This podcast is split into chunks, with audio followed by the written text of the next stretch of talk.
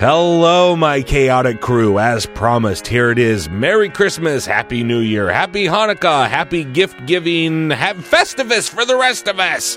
Here is your present from us at Chaotic Amateurs to you, Josh Lorimer. Uh, fantastic interview. One of my favorite conversations I, I have honestly ever had in my lifetime. I've never really talked to him before. We went back a few uh, times on DM, on Twitter, and email, and uh, this is the conversation.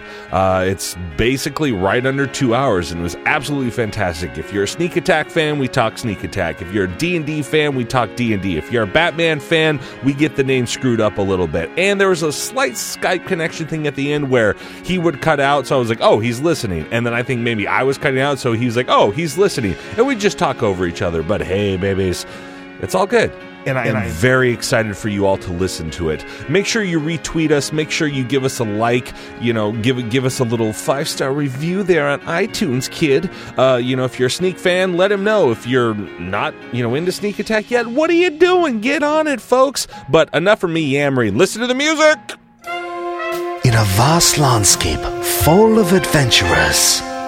You are now listening to the world of chaotic amateurs.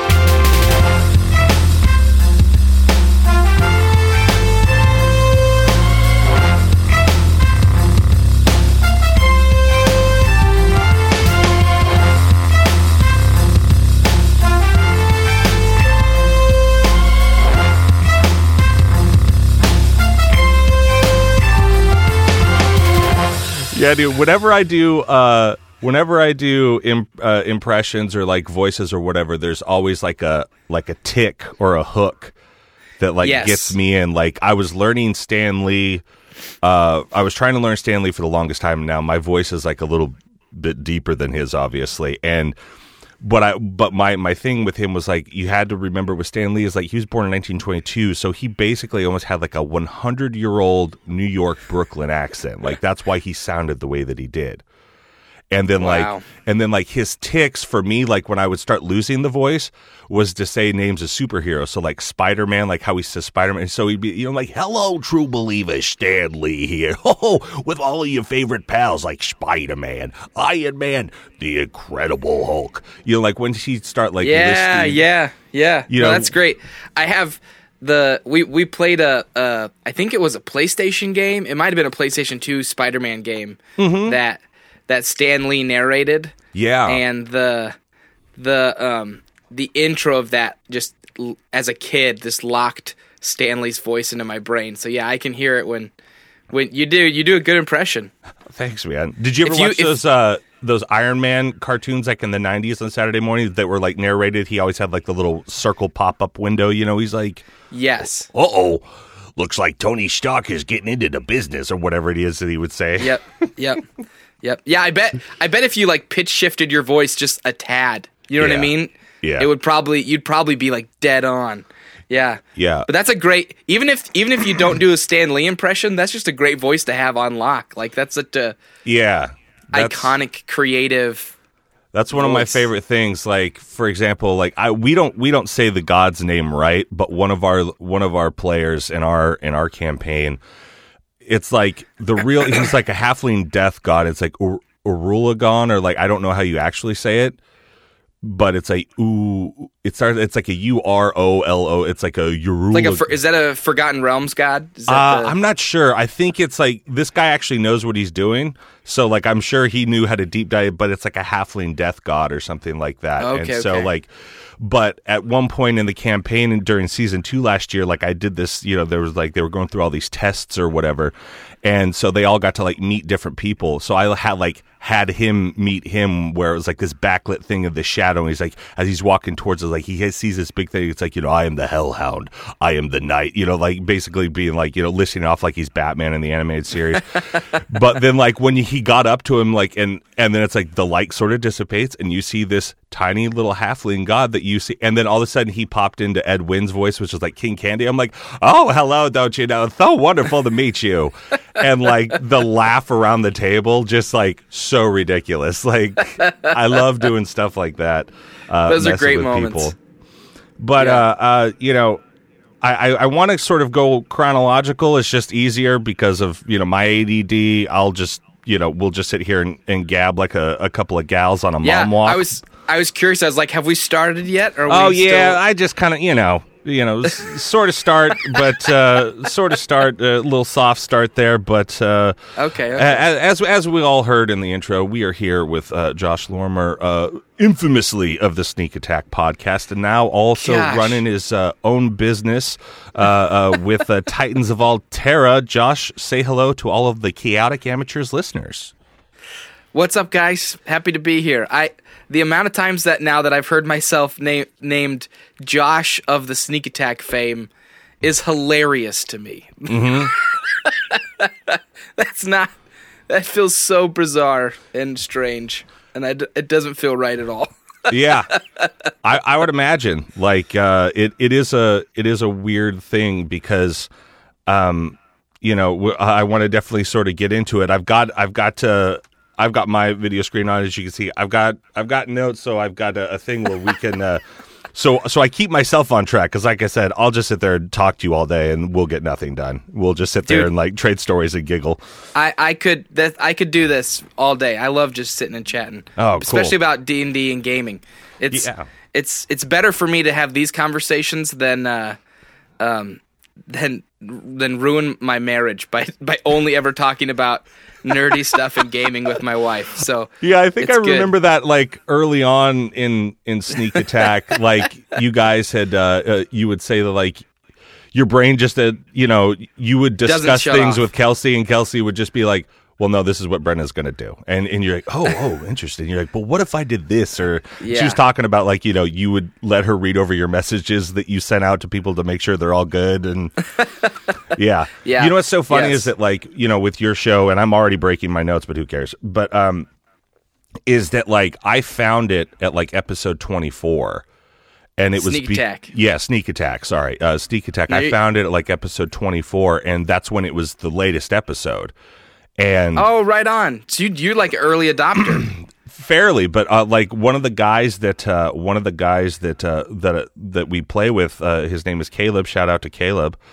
Um and he uh, uh he he's like you know I think you would like this. And I'll get more into that once we get back to it. I want to head back to it. But what I what I'm interested in it is like the origin of you know and some of these questions i'm sure you've heard before maybe you've talked about like on the youtube stuff that you guys put out when it's like the group and all that sort of thing but uh you know these are just thoughts that i've kind of always had uh but like what is the thing what is the age where you kind of realize this idea of fantasy world doesn't necessarily have to be d&d could be a different type of board game card game whatever it is like where Yeah. the first person that introduces it to you like how old were you like when that sort of thing happened Oh man, I gotta, I gotta dig back. I mean, like, I, I, I'm, I mean, I grew up with like, if we're going like strictly like anything fantasy, like I had, like there was, uh, Pete's Dragon. Sure. Uh, um, like I loved. Oh my gosh. Okay, one of my favorite TV shows when I was a kid was uh, Gargoyles oh which- dude so good. It was just that show.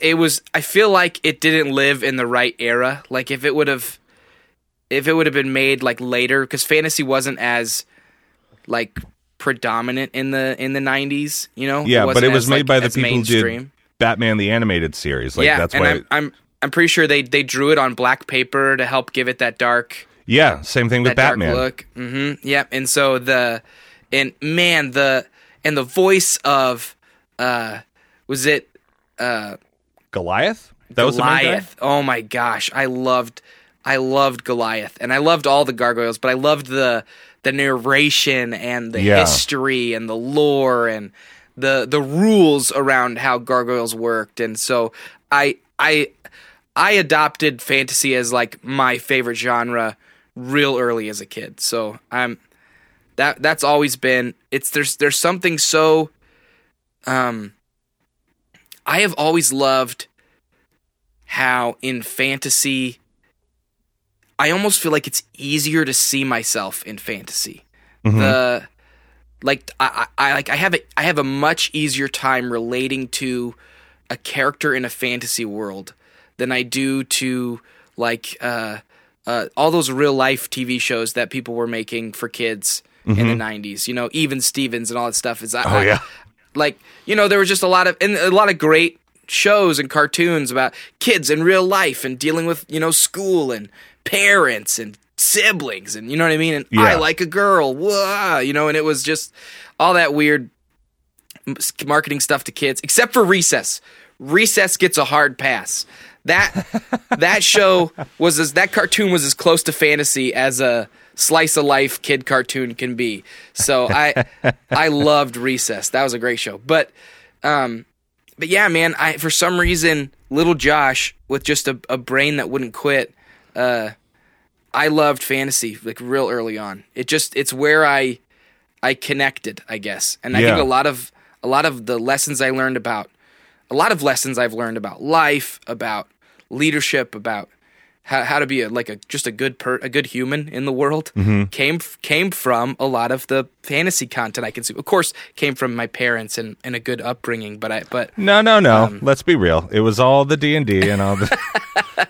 but you know what? I didn't get into D and I, I I grew up with with very um not not not not like insanely uh Judeo Christian values, but it's really solid Judeo Christian. I grew up I grew up Christian, and so the yeah, I was going to ask was uh, because because how old are you? Uh, twenty nine. Okay, so we're we're about ten years apart. Like I'm 37, but like, so I was born in 81, but I definitely grew up in Yes. the era of The Satanic Panic. D and D is the devil, and also you can't watch The Simpsons because this little boy calls his first name by his parents and curses. yeah. See, so like, uh, like, and here's kind of the this was this is a good definition of kind of the line that my parents like sat on when when we were growing up is they were never insanely like restrictive. Like I, I had some friends growing up whose parents wouldn't let them watch uh the uh um. Oh, who are the little blue people? What are the, what was that show? That cartoon? Smurfs. They weren't allowed to watch Smurfs because Gargamel was a warlock, and so like that was the kind of so that there were some parents that felt that that strongly. My parents, what they would do is they would go like, "Here's the thing.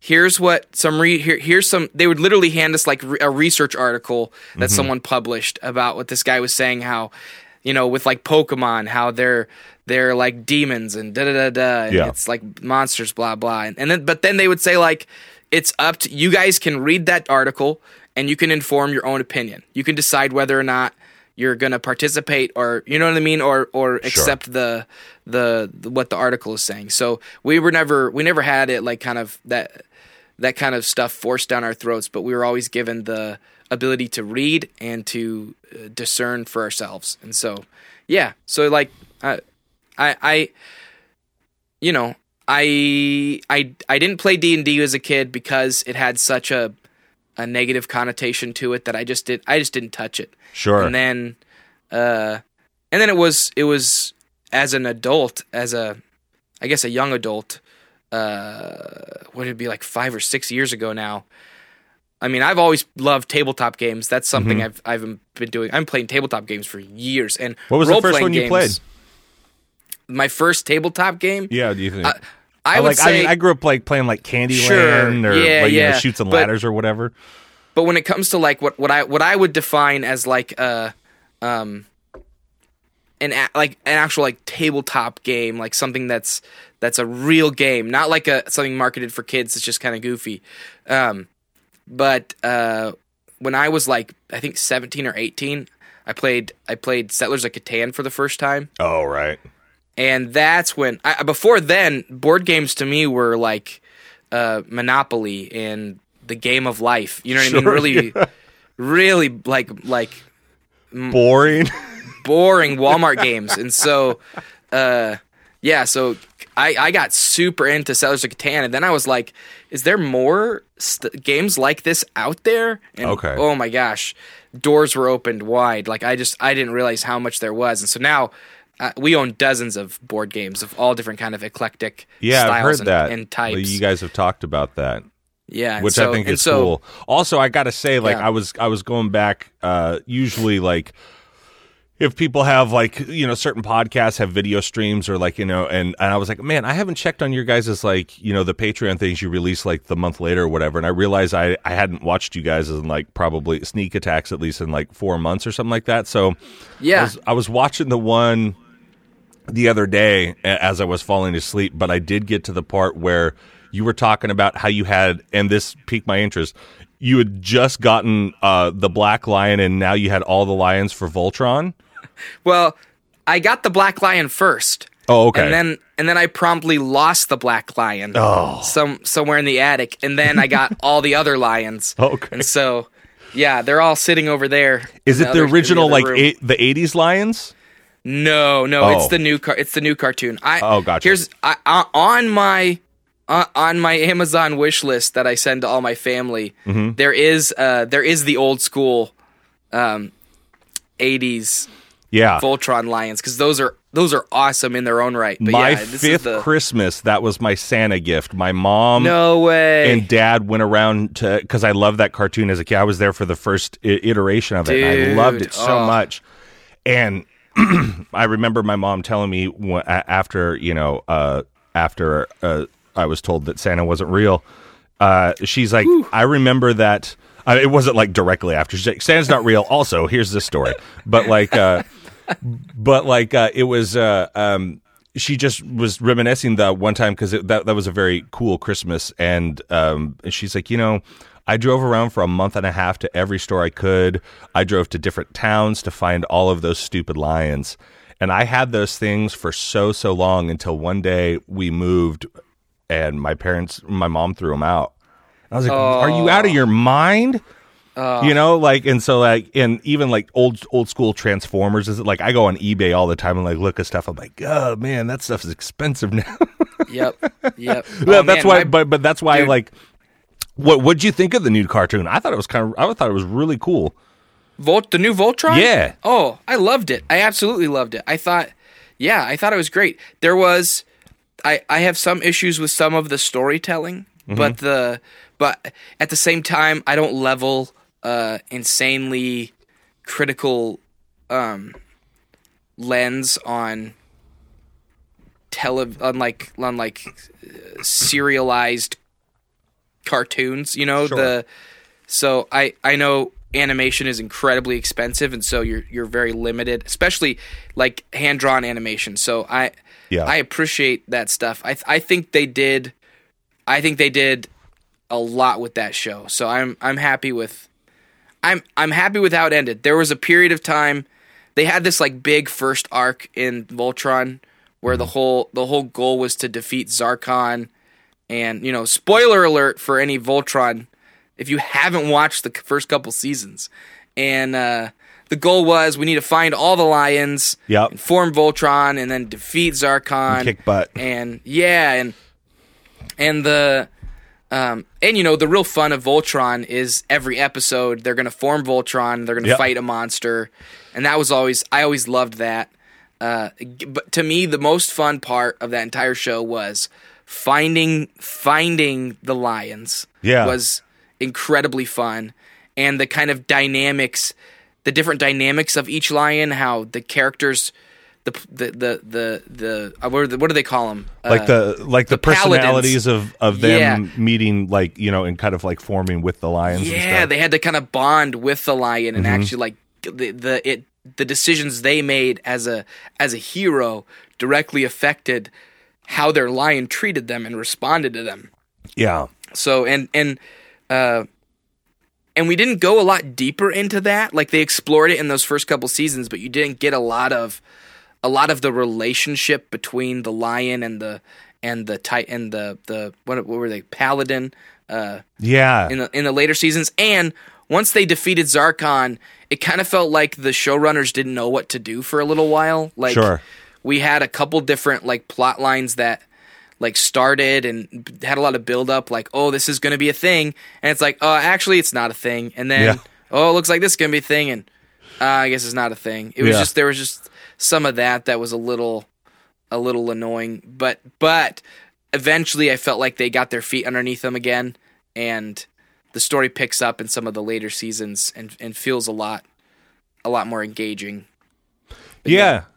I uh yeah, I like that whole dynamic, especially the learning of uh, like we we had some I did something in in season 2 uh, of our show last season where one of our our our dwarf um who I think and and I mean this in the best possible way. I think the people who choose to play dwarves in the way that that like you kind of play Grey cuz our guy is kind of similar.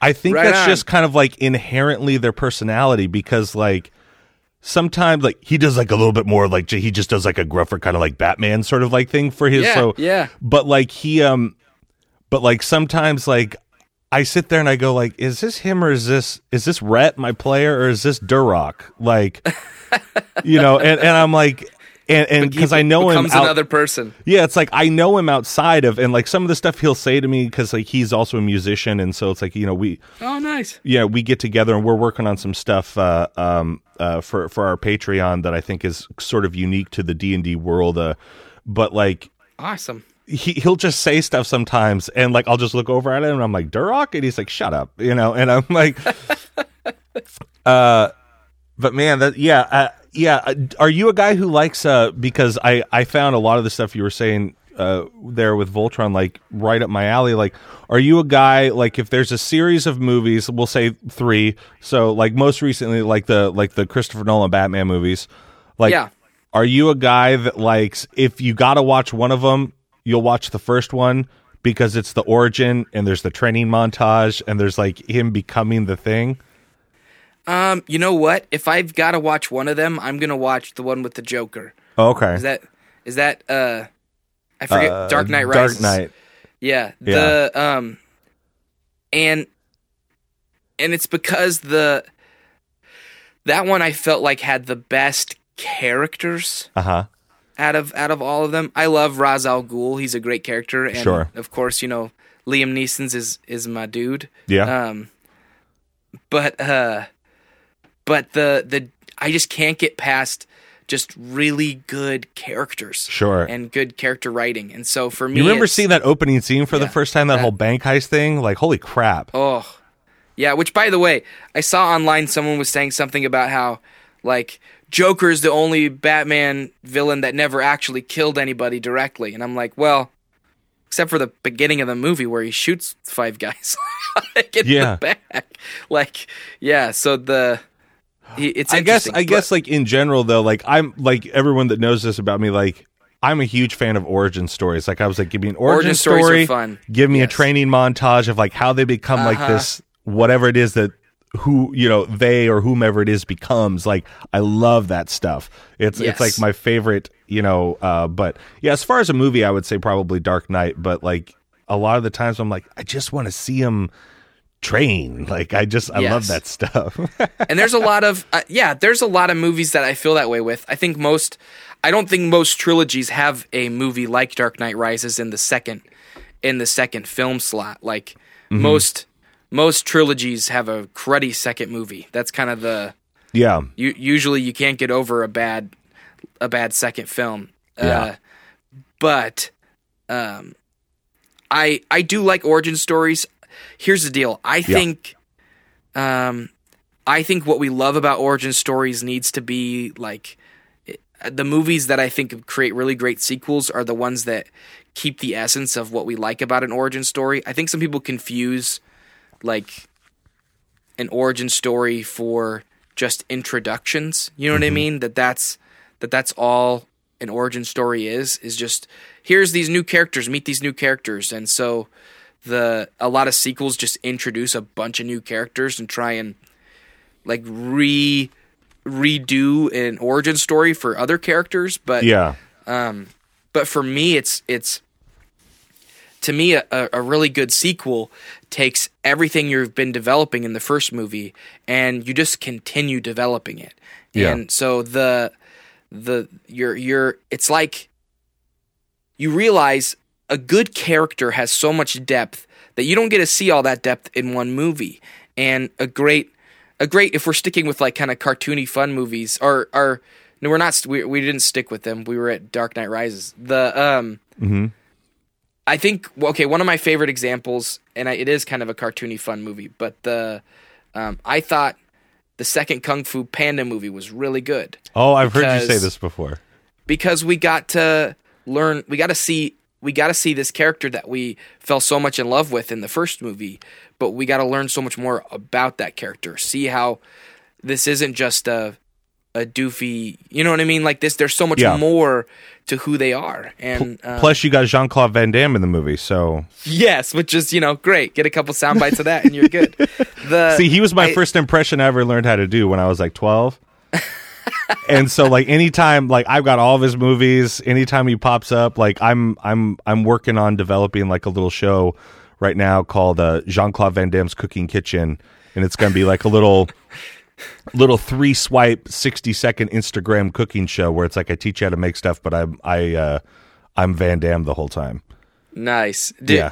Do you remember the last time he became a meme? uh it was the the it was a truck commercial. I'm pretty sure.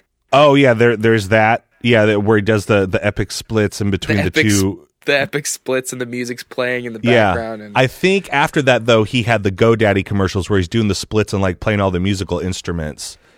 Um, oh, I forgot about that. Yeah, Yeah, yeah he's yeah. like playing the maracas, like doing the splits and all that sort of stuff. And he's he's he's leaning into his his meme status, which is which is wonderful. and now I don't know if you've seen it, but he also he does those uh, Doritos commercials that are like. Um, they're like on like the little 15 second ones, like on YouTube and stuff like that. They're just like, uh, or, or like before stuff on Hulu, I think, or, but yeah, he's uh well, you know, he uh he put a lot of his uh, he put a lot of that money up his nose in the 80s and 90s. So like uh he's got he's got to get it back, you know. yeah, that's fair.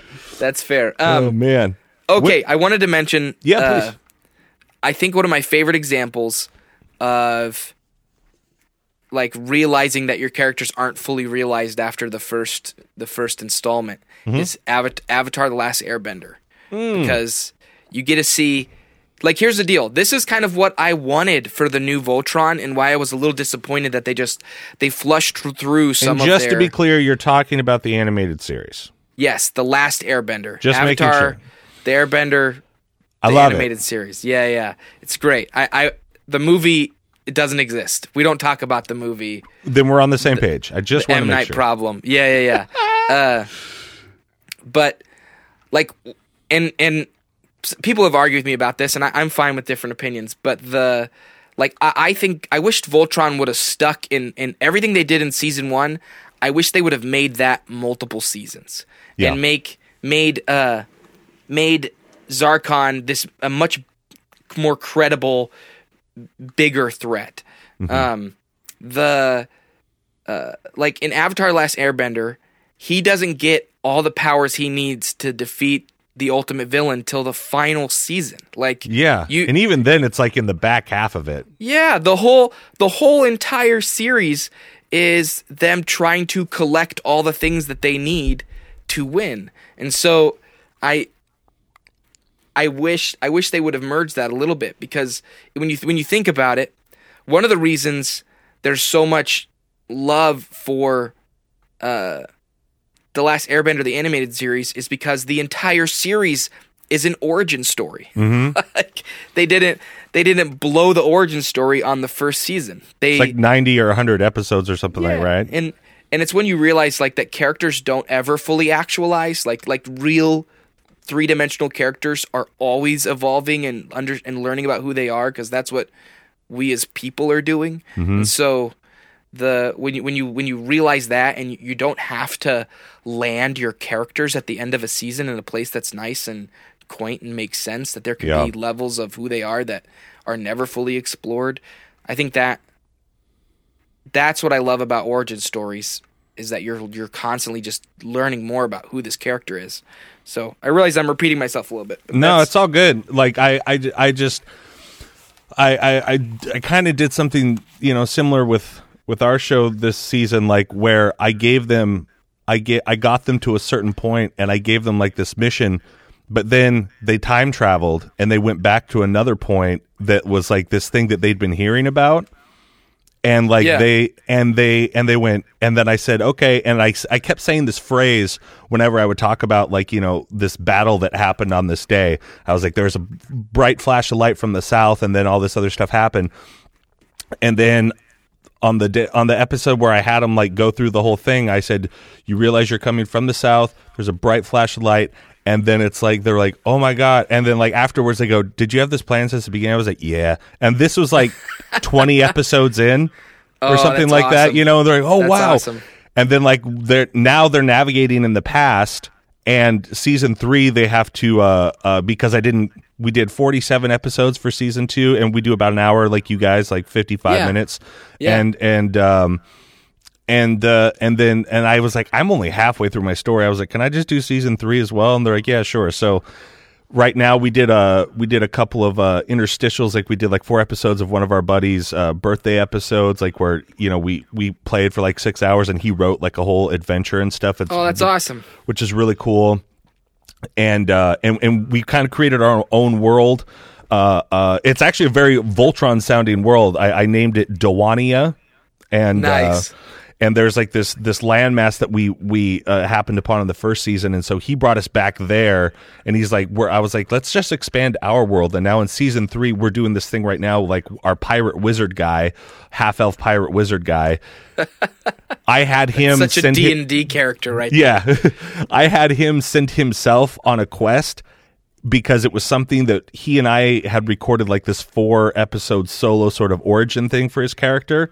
So I made it that he sent himself, future him sent past self on this thing to make him become a better person because that's what ends up happening in those episodes basically. And now those episodes after season two, after he's already sent himself on the mission, now those are airing. When was like the first time you wanted to like start creating a world for yourself, whether it be with like with a board game or just you know Oh man. all Uh, that sort of stuff. Like Yeah, I, I, I didn't start like um, world crafting till I got into more into D and D. Um, oh no, that's not true. I, I when I was in high school, I, I started a, a book, quote unquote. I don't think I ever wrote more than ten thousand words, but the that's a lot. but I, I, I wanted to do a um, a uh, As a guy who does voiceover, I know that's at least like anywhere from eight to ten pages, depending on the font. Like that's a lot. yeah as a uh, but that's not a lot. Like 10,000 is not a lot. I like the and and it was it's it was drawn over like the course of like a couple years. Just as a high schooler i i was and it's it was it's notes and notes of pages nothing like really really well written at all. Um but it was like a post-apocalyptic world where Nice. there was this big giant monster that would like attack these villages and this kid's parents are killed and so he has to avenge them and he awesome. ends up meeting these different characters and you know they're all different but uh, different different martial arts abilities and so that Oh, was my cool. whole I, it was it was everything you'd think a high schooler who doesn't know what he's doing would write the you know batman origin story and all all of that so yeah, Yeah. it was it that was like yeah I, I loved i i've never enjoyed writing but i love having written Mm. does that make sense um I feel the exact same way. and I love I love tweaking what I've written. So like once I've written like like 12 pages, I I love going back and reading it and then tweaking stuff and going, "Ah, that paragraph filled, let's delete that and do something else." Or I could say that in less words or the I enjoy the process of editing. Probably cuz I'm just that's my that's my training is as an editor for like video content and audio. So when it comes to doing that with with text it's, it's kind it kind of feels natural. But the uh, but the process of writing is difficult. But I've always enjoyed telling stories, and so that's yeah. F- telling fantasy stories has always been really fun. Yeah, I I I did that. I didn't start like fully world crafting till D and D though, till I got into like doing DMing for the first time. Yeah. Yeah, And that was that was you said you were around like 24, 25 when that first started happening. yeah. The first time. Okay, let me think here, because I DM'd. Uh, I DM'd for I I DM'd a game with Reed and a couple other friends for like almost two years before we launched Sneak Attack. Mm-hmm. Um, so I DM'd that game. Yeah, that had to have been like 2016. 2000, no, no, no, 2000. Uh, 2013, 2014 ish. Yeah. maybe maybe a little bit of 2015. Yeah, so that's three years ago. Yeah, I was like 20, 26, 27, That's awesome. 20, 25. Yeah. Yeah. yeah that was the first that was the first time i i like i built the whole world i i went on photoshop and made a, a big map and because because i didn't like i didn't really know how else to like worldcraft i just made a one giant island with everything on it and so Sure. You're, The, it's just this monster of a landmass, guys. uh, huh. Uh huh. with all the races and all the people on this one island yeah. so yeah that was the that was the first world i built and i learned a lot from that game and dming for those for like that those couple years and it's really fun and there's definitely stuff i've drawn from that those two years that i'm putting into the titans of altera and there's Yeah. elements of that that i put into my character grayek on sneak attack and so i i love yeah, because I think know, you I think you had said before that you had you had played Grayek in you know a couple different iterations or something like that before. Yes. Yeah. Yeah. The there were two there were two uh fully realized Grayeks that I played in 4th edition.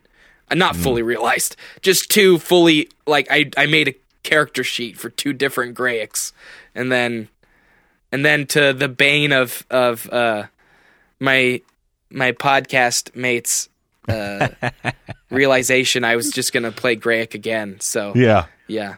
Yeah. Well, hey man, he's a strong character. Like, I mean, there there there's a reason like because because like eh, now now getting back into it, this is where we're at, kind of like in the timeline of the conversation. You know, with with sneak attack. And then I want to talk a little bit about, uh, you know, a little bit about Patreon and some some Yeah. tech stuff and that sort of stuff. You know, because I know, you know, I'm a gear person because you know that's my job. And then we want to get into Titans, obviously. Um, but like you know, with sneak attack, like I said, like I, I, I hit it about episode 24 because Caleb, I had never played before. Uh, Okay. I didn't play at all. I was 36 years old and I do stand up. I do improv, you know, down the, at the, at the comedy theater, uh, here in Yeah. town. Uh, and my buddy Caleb was like, Hey, uh, you, do you ever play D and D and, uh, or do, you know, and I was like, no, nerd. Like, of course not. Like, and like, you know, because like the kids that played at my high school, I was just always like, I, I you know, they always just rub me the wrong way, personality wise. And Yeah. like, uh, and, and he goes, well, you know, I think you would actually like this podcast, uh, called Sneak Attack. And he's like, it's fairly new. Uh, the audio quality is good. Um, you know, because I'm a snob about that crap. And he's Oh like, yeah, if you work with audio, you're gonna Yeah. notice any issue. and he's like, yeah. he's like, he's like, but basically, he's like, they've got a guy in there who does a voice, like people do, but basically, it's improv and voices. I was like, all right, and so it's like I listened to like episode twenty four, and I can't remember exactly what is happening in that, uh, but I was like, I listened to one episode, and I was like, oh, this is actually really nice, and so like, and so I went back that same day, and I listened from like episodes one to five in the first Okay. day, and I was wow, hooked dude. and then it's like I got up to the point where you guys were like, uh, by the time I had caught back up or whatever. You See, that's the thing. Like for those listening, I do voiceovers from home, so I've got a lot of spare time on my hands, and so it's like you know, uh, and I do a lot of the housework, and I did you know at that point in time, like I was doing a lot of the housework, so I had a lot of free time, so I was just like listening to episodes, and then it's like I got into the like I mid thirties when you guys were like in the Chronicum basically, Gotcha. and then it was like I was like, well, I'm caught up, and I was like, I don't remember a lot of stuff because I started weird, and and so like I went back to the beginning, and I did that probably three times until like you guys were in the 90s.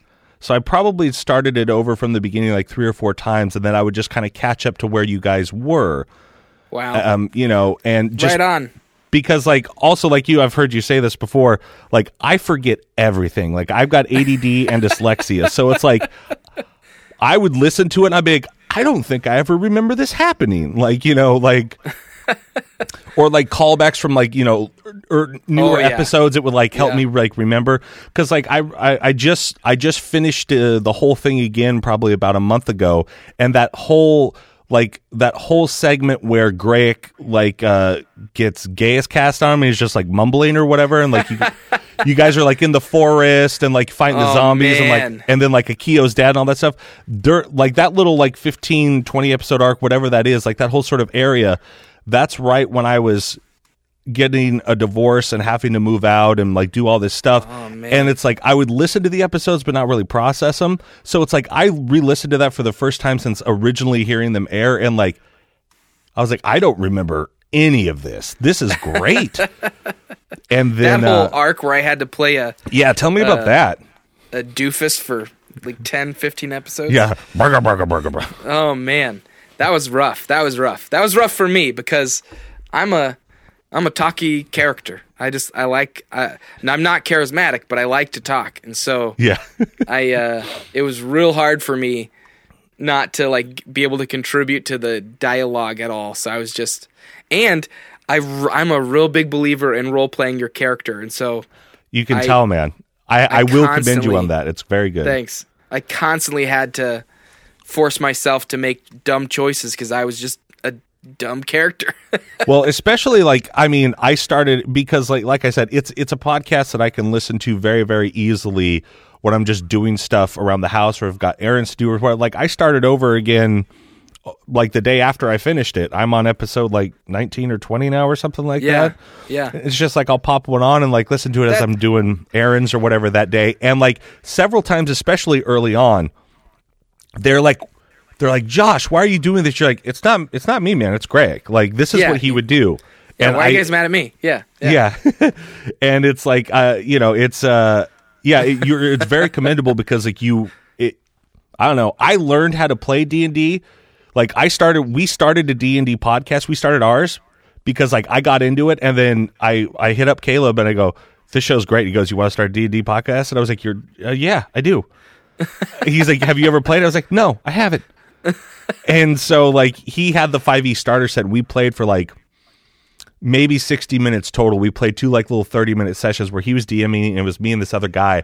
And then we found our buddy Rhett who plays our our, our, our dwarf this season, but he had only played up to four, so he DM'd the first season and kind of like like relearned it. And then we had another friend of ours that kind of quit halfway through and I ended up playing multiple characters because I can do multiple voices just so we could finish the season. and then I was like, you know what? I want to take over DMing for season two. And I've been playing D and D for eight months at that point, but I can't tell you it's more fun to like sit and create and do all the stuff. And I like I would just watch YouTube videos for hours on like DMing and like different stuff and like mm-hmm. and going back to last Airbender. In my first, uh, in the first five episodes, you know, I gave him, I, I give him a classic dungeon crawl, like where they they go to this dwarf's, like you know, this mausoleum, the mausoleum of of uh, Hiruk Dragon's Bane. They go underneath ground. One of the puzzles they had to solve was Airbender. The the uh, last season, him and uh uh shoot, what's his name, Zoku? Uh, no, Zuko. Zuko, yeah. where they do the the posing on the on the steps to like do the same form. I had Yeah. him do that sort of thing, and um, yeah, but it's uh, what what are some of your favorite Greg moments? Because I have a couple, and I'm and I'm hearing new stuff like when I go back and listen to the beginning, just like early on, like I heard the I heard the origin of name's Greg, you know, like when you first started. To, it was like right after like the Uh-huh, Excuse the, me, sir. yeah, it was like right after the meteorite hit the town, you know. Uh, you know what? I think okay. There's there's two types of moments I enjoy as Grayek.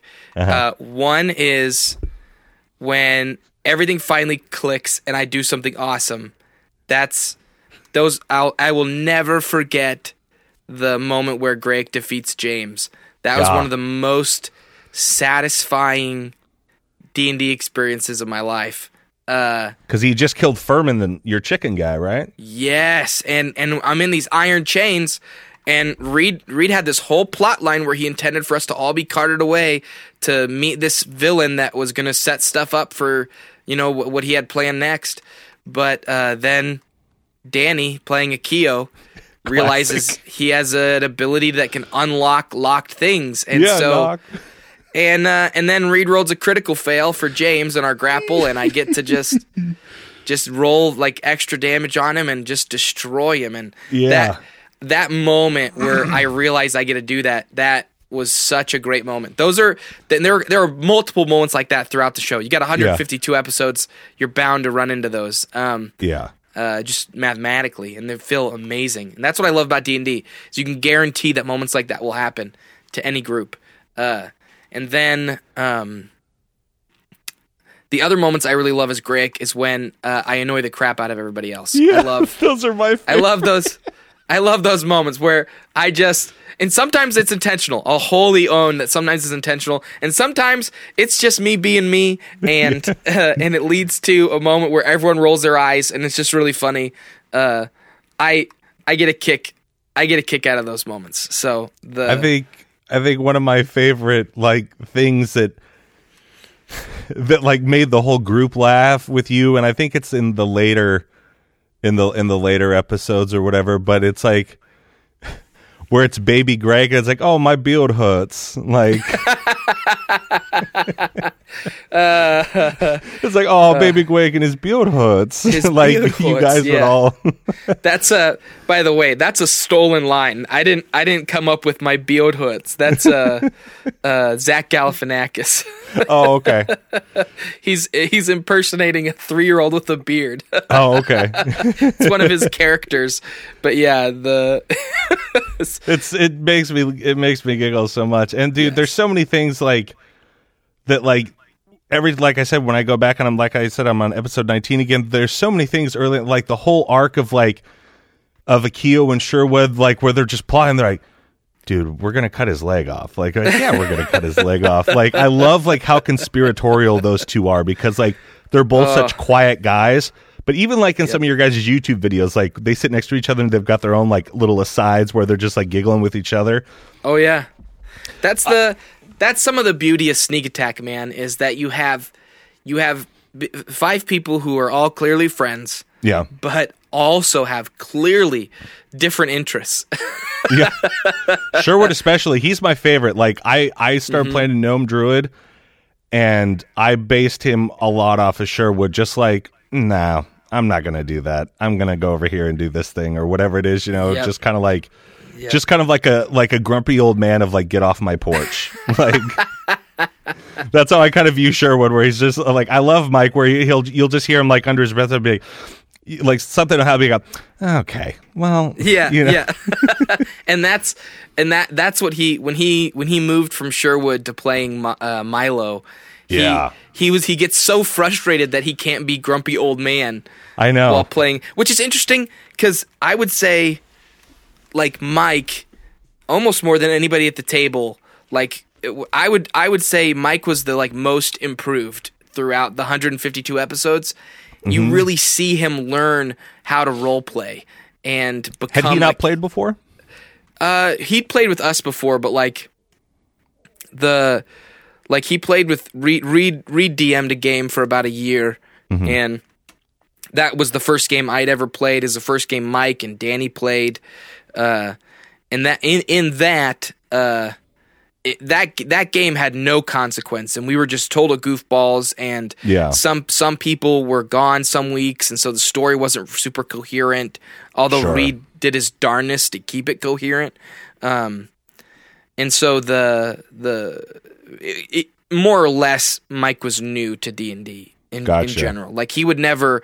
Mike's not the guy who was gonna go buy the player's handbook and read up on how to play the rules and you know the he's like i'm just here to hang out because i like these guys and i enjoy playing Yeah. this game or just hanging out with them but through the course of sneak attack you really see him like It's like Mike, what's your AC? And he's like, I've got 17 written down. I think yeah that's yeah but by by the end of the show he he understands the the process better than than some of the people at the table and Yeah. he's so he he became quite an expert on D&D just you you just see his understanding of the game and the process of role playing grow which yeah, is really especially with really, Milo really because fun. he has to be happy. Like he, and I know that he's supposed to be 14, but basically he played him like an excitable eight year old on pixie sticks. yes yes but like, and there there were a couple times where he's like, all I want to do is what Sherwood would do, and he's like, oh, he's like, fine, this is what he does, you know, like, and Yeah. yeah, I thought that was really good. And dude, when Danny comes in as the colonel for the first time, and you guys will lose your mind.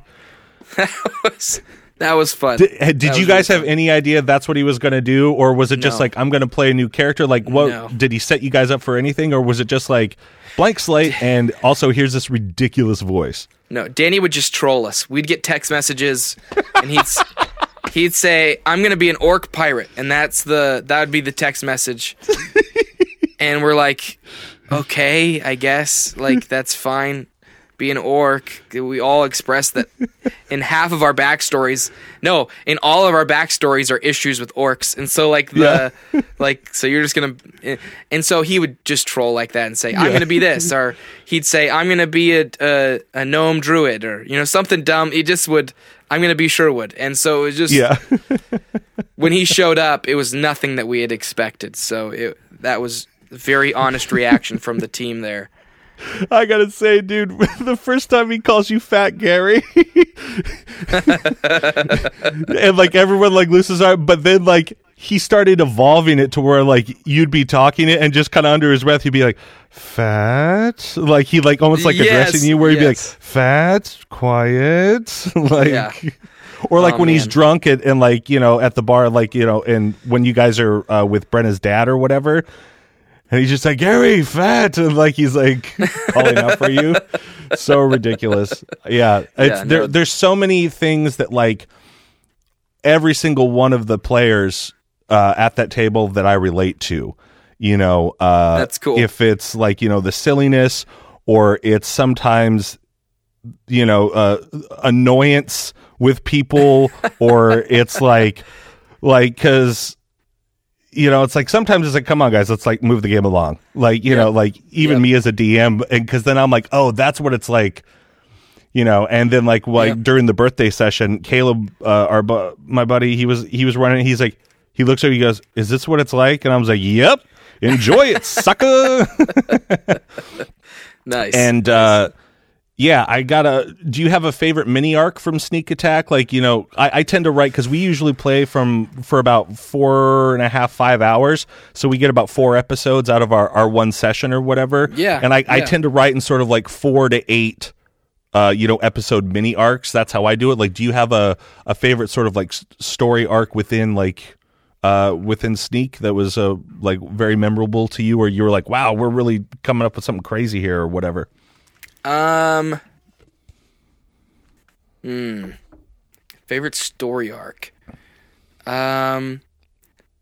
You know what? I really, I think probably my my absolute favorite would be when uh, Greg and Sherwood got separated from Brenna and and uh, Keo. That that that was probably my absolute favorite. Yeah, the we that whole the the team trying to get back together, um, being split. It I f- it it's terrible for D and D because you're like Reed had to scramble to like to world build two different ends of a game, Yeah, but he and he did a wonderful job. Yeah. and what we what we got was an incredibly fun story like that. You you learn so much more in such a short period of time, and you get to see your characters develop in really unique ways. Because I feel like what would have made sense would be Mm-hmm. to have Akio and Sherwood split up and Brenna and Greg split up. Because Yeah. like Akio and Sherwood get each other and they'll goof around together, and Yeah. Greg and Brenna get each other, and you know they live together. They'll cooperate, and so Yeah. the instead we split it up in a way that created the absolute most tension we possibly could. Like put the least caring character next to the most intensely caring character. Yeah, exactly. And put the most pragmatic, practical character with the most chaotic and, and indecisive character. yeah. It's like put, it's basically put two two kids on Ritalin with their parents in like uh and, and like off you go, you know. And so we we got just a great some of my favorite moments the the eagle fight the Yeah. um the uh, the drapadanks the there was just a lot of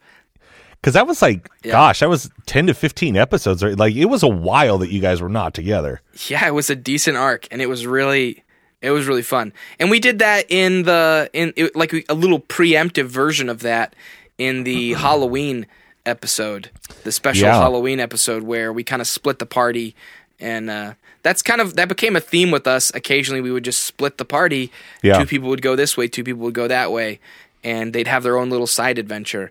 And it's great for character development too, because then those two characters kind of develop a bond, or or they don't, you know, and you, Yeah. you get to see more. Like I would say in that in that that split, Greg and Sherwood became a lot closer because Yeah. of their shared adventure. Whereas I think Akio and Brenna like got worse after that. like, like Akio was just such a detriment to Brenna, like to to them accomplishing anything. So yeah, Yeah. it was I uh uh yeah, I I love all that stuff and I could sit here and talk to you about Sneak Attack for forever because because like It's I funny. said like it was uh it was a big mainstay in my life for like during my my divorce last year at this time Yeah. I I uh, you know I moved out at the end of August of last year and I was in this little one bedroom apartment uh, figuring out you know what I was going to do until I'm in the place that I am now and I would just sit there you know it's like I would do my voiceover work but then it was just basically like Eeyore. I would just like sit there or like you could go on the roof of this place because it's like downtown. It's like in an older building. And I would just sit there and and just you know it's a it's a it's it's not an experience that I thought I would you know not get to see my kids every day and you know all that sort of stuff. So mm. I would just sit there and listen to you guys. And like I started the thing over and I just like went from the beginning. And then that's when we were sort of finishing up season one, which was like September of seventeen, and I was like I need something to do. I was like I need to DM the second season. And so like the, and and that gave me something to do. And it was like you know what what made you guys initially start Sneak Attack as a podcast, and then I want to get into Patreon, and then obviously Titans. But like, what was like the the the impetus? Because like when we started ours in like uh, we first released in January of seventeen, so we we were recording in like November of sixteen. We recorded like ten episodes before we ever released yeah. like there was there was like you know i'm obviously off on the figures but there was like maybe 15 d&d podcasts and three or four of them had really good sound. Yes. i you know Back and yours was one of them. Yeah. you know and like uh, there that's the reason why we have music and sound effects in our show. It's because that's what you guys did. Also, I noticed you as an editor did the same thing I did, which was you would build an entire world with outside stuff, but as the season or the the episodes went along, it just became more about like certain sound effects here and some music here when absolutely necessary because it's a pain in the butt to like edit that stuff for hours on end. You know what I mean? Like I, I feel Yes. you on that because I was like, man, he's really been falling off lately. And then like 25 episodes in, I was like, screw this, man. I'm falling off too. Like only when necessary.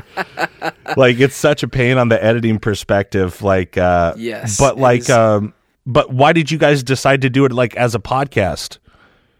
So, um, Reed had podcasted before.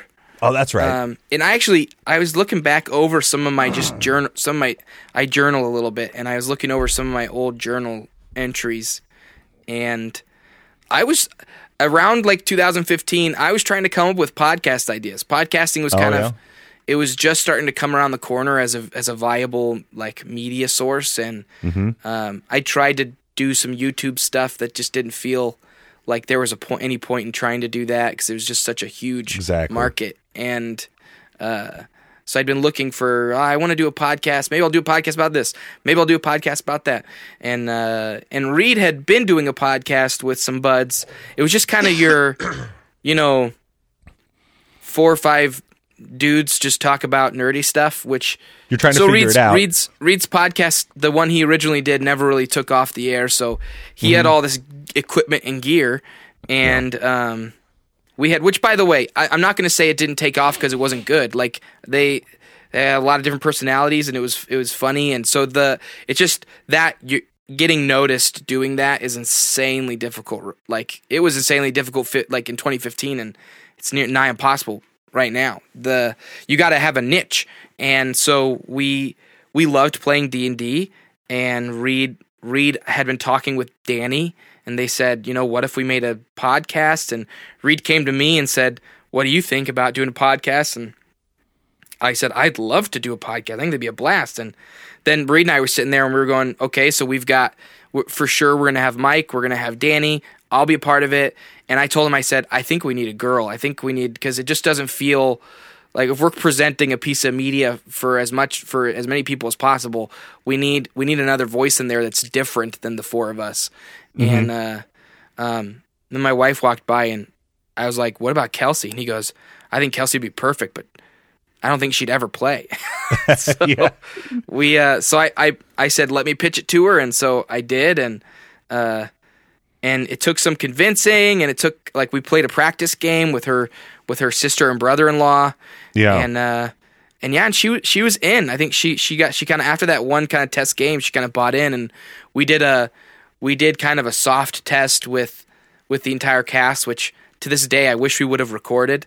oh Um, yeah. but we we didn't for the sake of not like no one feeling put on the spot. So we Sure. we did that test session and we noticed immediately that there was this really unique uh bitter sweet chemistry between all of us. And um and so yeah man we recorded the first two episodes uh then went on vacation and we're on vacation and we're we were vac- Kelsey and I were vacationing with with Reed and his wife Tiffany. And Reed's looking at his phone and he looks over at us and goes we have 500 downloads Wow. I was like, within the first month, and we were like, what? Like, we were like, what's going on? How do we have 500 downloads? Now, to give some perspective, Sneak Attack probably has close to, if not more than, like 5 million downloads at this point. Yeah. But the, like, but we didn't expect anything. You know what I mean? We were hoping, Sure. we were hoping for like maybe 50, you know, like maybe like, like 50 to 100 would have been really awesome. But Yeah. then fi- five times like what we were really hoping for. And then, and then it just grew exponentially. Then within, uh, in the second month that Sneak Attack was out, we got on new and noteworthy, which, what on earth? Like when does, how does a D&D podcast get on new and noteworthy on the front page of iTunes? Like that was, that was crazy talk. Like, and, and looking at it today, it's like, ha- like you- you look at what's on new and noteworthy and it's a bunch of celebrities and TV stars and you know what I mean? Like there's yeah, it's all like celebrities have figured out that like this is where they can make a few Right. extra bucks and also keep themselves in the zeitgeist and that sort yeah, of thing. yeah. And so the, it is crazy, but I think also like like I said, having done my research and that sort of thing, there was no one like you guys at that time. There was Oh, no man. one there was no one like you guys doing like like I said, the music, the sound effects, and and it and the like and like you've talked about the camaraderie, the silliness. Like Mm-hmm. I learned how to DM and how to play by listening to you guys, and also Ah. just being by being goofy with my friend. Like I learned how to DM from Reed. Like if you listen to our show, like I'm I have a similar sort of style. Uh, not quite as refined because uh, I there there are times where I was like, man, I could have described that way better because they ask me questions, and then I get annoyed. I'm like, I'm pretty sure I said this, and I listened back. I'm like, I didn't say it, and uh, but like, uh, but I mean, yeah, I I learned how to play obviously just by playing with with our group, but mainly, I mean, you guys were my example, and yeah, uh, right on. That's cool. and, it, and it's really cool that, that like that sort of started happening for for you guys like when and i remember when it happened and you guys were sort of intrepidatious about it. I remember the first time ads came on you guys were like oh no and then i i remember at one point it was like someone said something about patreon and they're like no we're never going to do that. Reed i think said like we're never going to ask you guys for money but then maybe 20ish to 25 episodes later when did you realize that like sneak attack and i say this with all the love that and respect that i know you guys give your fans that it could be somewhat of a of a of a business because obviously you guys are getting downloads. You've got the audi- the audible ad i believe at that point. Like mm-hmm. when did you realize it could kind of be like oh this could be something that as long as the fans want to pay for it could make us some money and then that can give us you know you guys got newer mics you guys got you know you you were upgrading your gear and that sort of stuff like what was the sort of discussion uh and, and like what was kind of the mentality as far as finally sort of giving into the patreon sort of idea of it all um So it's it was different for all of us. Um, I think everyone at the table would say like I I was the first person that wanted to start monetizing the podcast. Sure Um, the because I that I'm just I don't hold things very sacredly, and I'm very uh I'm a very aggressive entrepreneurial person, and so um uh I think you know, part part of it was me continually just bringing it up again and again and again at every like kind of meeting we had about the podcast. Um, but also part of it was uh, the growth of other platforms. Like um, Reed started learning about Twitch and realizing, like, man, people are giving money to Twitch streamers. like, he's like, how is that a thing? Why is that a thing? I don't understand it.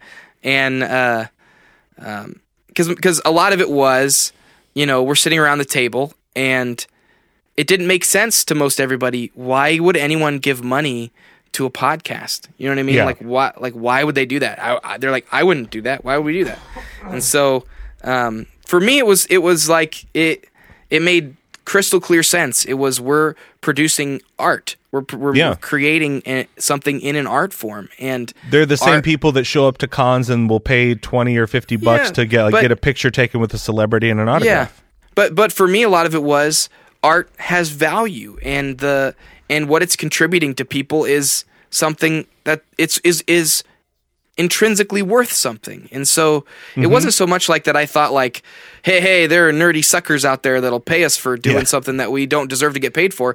It was no, I I think anyone and uh, truly like anybody who's creating some type of creative art like deserves deserves to be paid for it and Yeah. now like the in, in truth like the the um the market the like people determine ultimately the value of that artwork you know like that's that's been true with art forever. But uh but yeah and so i i think it was just a matter of of everyone at the table kind of coming to that same conclusion that what we're doing is worth something. And um and i think i think we were also we were about two years into it um two we were about two and a half years into the podcast and we were all starting to feel the drain of Sure. creating weekly this is the other thing we were doing that not a lot of nobody who wasn't doing something full time was doing like we were putting out weekly content and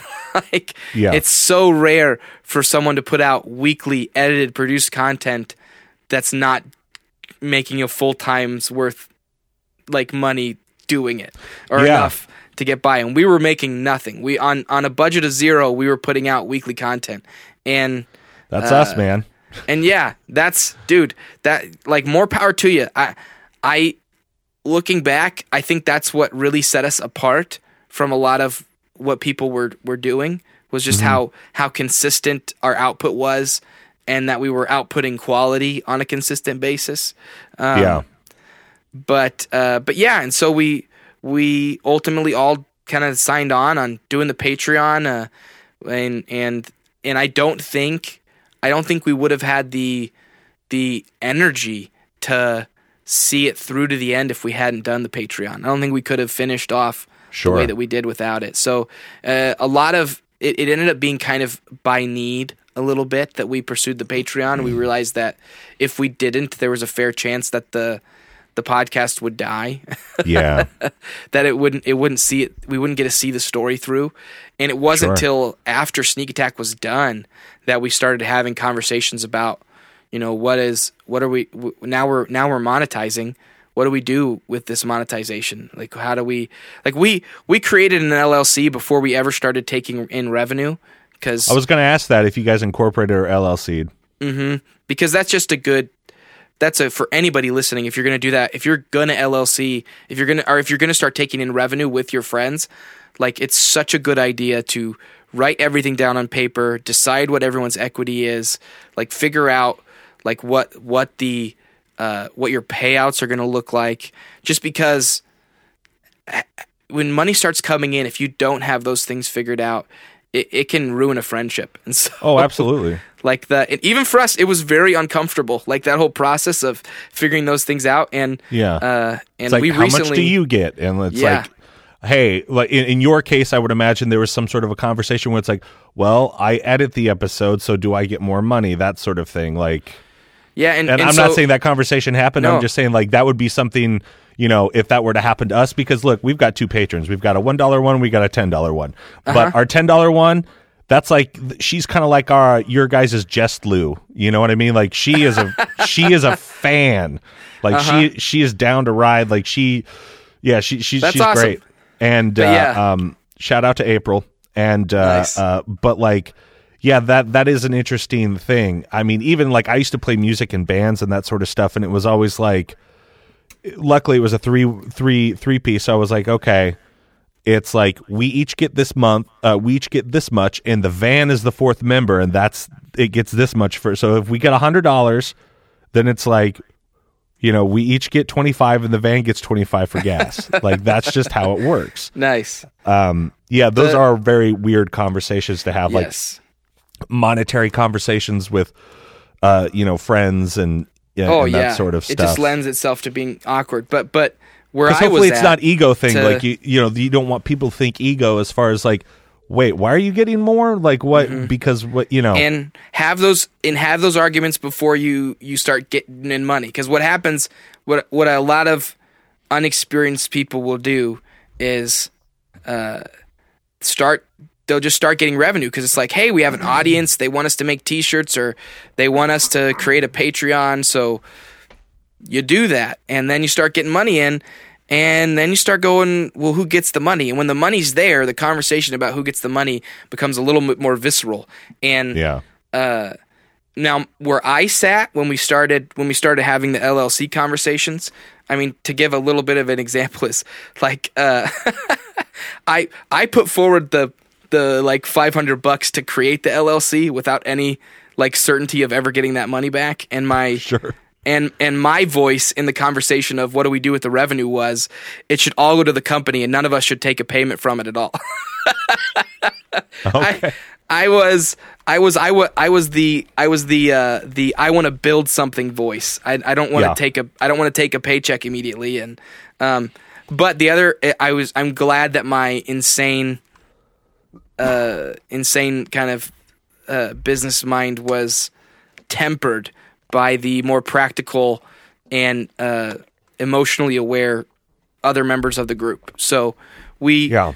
we ended up we ended up making everything very evenly split amidst everyone and we all became a lot more invested and Well, yeah. I mean, even Yeah. if you're just getting like you know, uh, you know, a couple hundred bucks a month or something like that, but you're now getting a couple hundred bucks to like go have fun with your friends. Whereas before, you know, it's got to make sort of juggling the schedules easier and that sort of thing. Like, yeah and i and i needed i didn't need a lot of compensation to like keep doing what i was doing i uh that's i'm just a, a crazy person that doesn't yeah, mind me too. doing that. So the um so that for me it was it was a it was a strong bonus. I think it was uh it, it I think it's what kept some some of our players at the table for the last the last year of the podcast and Sure. um but but I- think more than anything we we all what I love about the way we did it is we all kept our friendships intact and the money the money was never more important than um than our relationships with one another. So that It's good. to me that's where that's where it ended up really succeeding you know you, you see a lot of young kind of creative businesses like that that get kind of shot in the foot because the people in charge seem to care they end up caring more about the product or the profit than they do about the relationship and that's Yeah. that's a dangerous place to be Now, you guys record in GarageBand, right? yes Do you is your is your mic input? This is just me as a as a tech person because I went out I bought one of those like ten channel dealies, so like everyone has their own channel. Do you guys it's have great. something like that? yeah we have a old uh fire studio um Oh yeah, uh presonus fire studio with yeah, I like gotcha. with I was eight- just wondering because like inputs. Yeah. yeah, I could tell. I at one point I was like, either they got really good at balancing their levels, or they've got something where they each have their own track now. Yeah. and uh, like because like we've got a guy like our our our bud uh, Ren, the guy who loves the Death God. He has a very soft voice. You know, he's uh, Yes. uh, which is hilarious because if you met him in real life. He's like six six and like three hundred pounds. Like he's a big guy, and he but he has this very sort of like lighter voice or whatever. And so it's That's like I always have to like bump him up, you know, and and like I've got like presets for everything, and it's like I you know I kind of know where I know that I have to go down to like negative four dB. I know that our our pirate wizard guy he has a higher voice, so I have to take him down five just because his voice just because it's a higher you know in the EQ range or whatever, like it's gonna cut through Duroc our dwarf doesn't realize that when he yells, he has to back away from the mic, so he's down. It's just like all this weird tech stuff. Um, and then I got to ask you a question, like, um, just because it was driving me nuts as a sound person, and um, and, and I guess this is how I lead into Titans, uh, is like in the first couple of episodes, it was it almost felt to me like your track got muted or something because you were so much quieter than everyone. In, and then it's like uh, episode four or five or something like that. Then I was like, or or maybe it was three. I can't remember because I think there's only like five or six out right now. But like, then it was like Is you this what you're guys talking came. about? Yes, uh, in Titans, where it's like the first, I think it was like the first two episodes, your mic specifically seemed low, or it's like you had muted the track and like the the, the condensers were just picking up your voice, like sort of ambience li- wise, because Hmm. everyone else seemed to be kind of like up on it. But then like episode three or something, it was like everyone was equal again. Yeah, so the a lot of it's because we changed our recording like uh location. So Oh, okay. here in the attic there's a really big room and then there's a little smaller room kind of tucked to to the side. Yeah. And uh after the hiatus started with Sneak Attack, um, I wanted to utilize our attic more, so I moved the recording setup into that little side room and put up some I put up some sound foam and uh, and set up a little recording setup in the little nook there next to it. So it's a it's a real sweet kind of location, and it really holds sound. So if you're only recording like one microphone, it's it's really nice because you Yeah. just have a really clear, full sound from that one microphone. But uh, when you have multiple microphones recording, what ends up happening is your voice on all those other microphones ends up fighting with the voice from the one microphone. Gotcha. So, um, so what I ended up doing with uh, episodes one and two to try and compensate is whenever someone wasn't the the chief voice talking, whenever someone wasn't like the voice you needed to be listening Yeah. to, Would you I re- noise gate them? I would I just deleted the audio from that Oh, section. wow. Okay. So I just completely removed it. And then uh and so so like any time that I'm narrating or giving narration or talking with as a character in episode 1, my audio is fully there. Hmm. But any any time if I'm just and this is the mistake I made with episodes 1 and 2 is I ended up deleting like all of the affirmative stuff. So if I'm going like Ah. uh-huh, yeah, okay, you end up hearing that as this weird background sound. Okay. Um, so what I did, what I did, episode three and onward, which I'm gonna, at some point, if I get the free time, I'm gonna go back and re-edit episodes one and two that way to just get the audio better. Um, Yeah. 'cause that's the chief chief complaint I hear is that the audio sounds funky those first two episodes. Or it's really funny because some people and I don't, say, I didn't ever want to approach you online, like and be like, "Hey, man," but it was a question, just like as an editor, because I know sometimes like I've I've messed up, like I, I've I've you know, because similar to you guys, like we're we keep it PG thirteen. If someone curses, I just bleep it because I th- I've always thought that sounded funny. Yeah. But like you know, we we tend not to, you know, it's not too dirty. It's not too, you know, that we're not getting to like you know scandalous adventures with women and that sort of stuff. You know what I mean? like it's not that kind of D and D thing. Like I like your guys' approach because I think you guys said on one of the mailbags, it's like you would have people that wrote in that's like I listened to this in the car with my kids or something like that. Like yeah, all the time. which which which I think is great. Um, but yeah, there there's definitely been times where I was like, I, oh crap, I forgot to turn down a music thing and like uh, uh you know to the right level and like so you can barely hear us talking over like this you know big epic fighting music so it's like this battle but it's just like dun dun dun dun dun dun dun, and then it's like yes, yes, yes, and then I roll a two and, if it's a- and you're just like what's going on but yeah, I just wondered, like you know, as a fellow uh, editor and you know person who who works with audio, like I just I wondered what the deal was with that. Um, I noticed on the uh, on the uh, on the YouTube videos, you guys got some uh, um, you got some skinny shotgun mics now or something like that for like the well, what kind of mics are those? Uh, those are those are like video mics, so they're Oh, audio. okay. It's an Audio Technica. I can't remember the technical terms, but it's an Audio Technica like boom microphone. So, right, right, right, right. So boom, like I thought it was going to be like one of the. I thought it might have been one of the Sennheiser ones, but yeah, it's like the Yeah. Audio Technica like 220 or something like that. yeah, and that's something uh, like something a lot of podcasters could. I like I think video and audio are very different platforms, and so even the microphones that you use for them should should be different. The Yeah. um, like the the reason uh, uh, I don't know. You might be able to hear my dog in the audio. I apologize. No, it's okay. I've got I've got a dog as well. Yep, that's my uh, Great Pyrenees. They love to bark. Um, Yeah. but I've got a. I uh, just rescued a uh, back in July. I just rescued. He's a Maltese pit bull. nice. so- that's good for you. Right on. He's he's got like the the medium build of like you know like that bulky build of a pit bull with that tank head, but his his hair is like long and sort of crazy, and because of the color, it's like black and gray. He kind of looks like Doc Brown, like it's all over the place. It's hilarious. Yeah, yeah. So that's so we use those boom microphones um, because you can. It, they're easier. You don't get you don't cover the face up at all. People can still see Yeah. expressions and all that. But yeah, They also use those kind of microphones a lot. Um, those um, for uh, movie trailers and uh, television promos.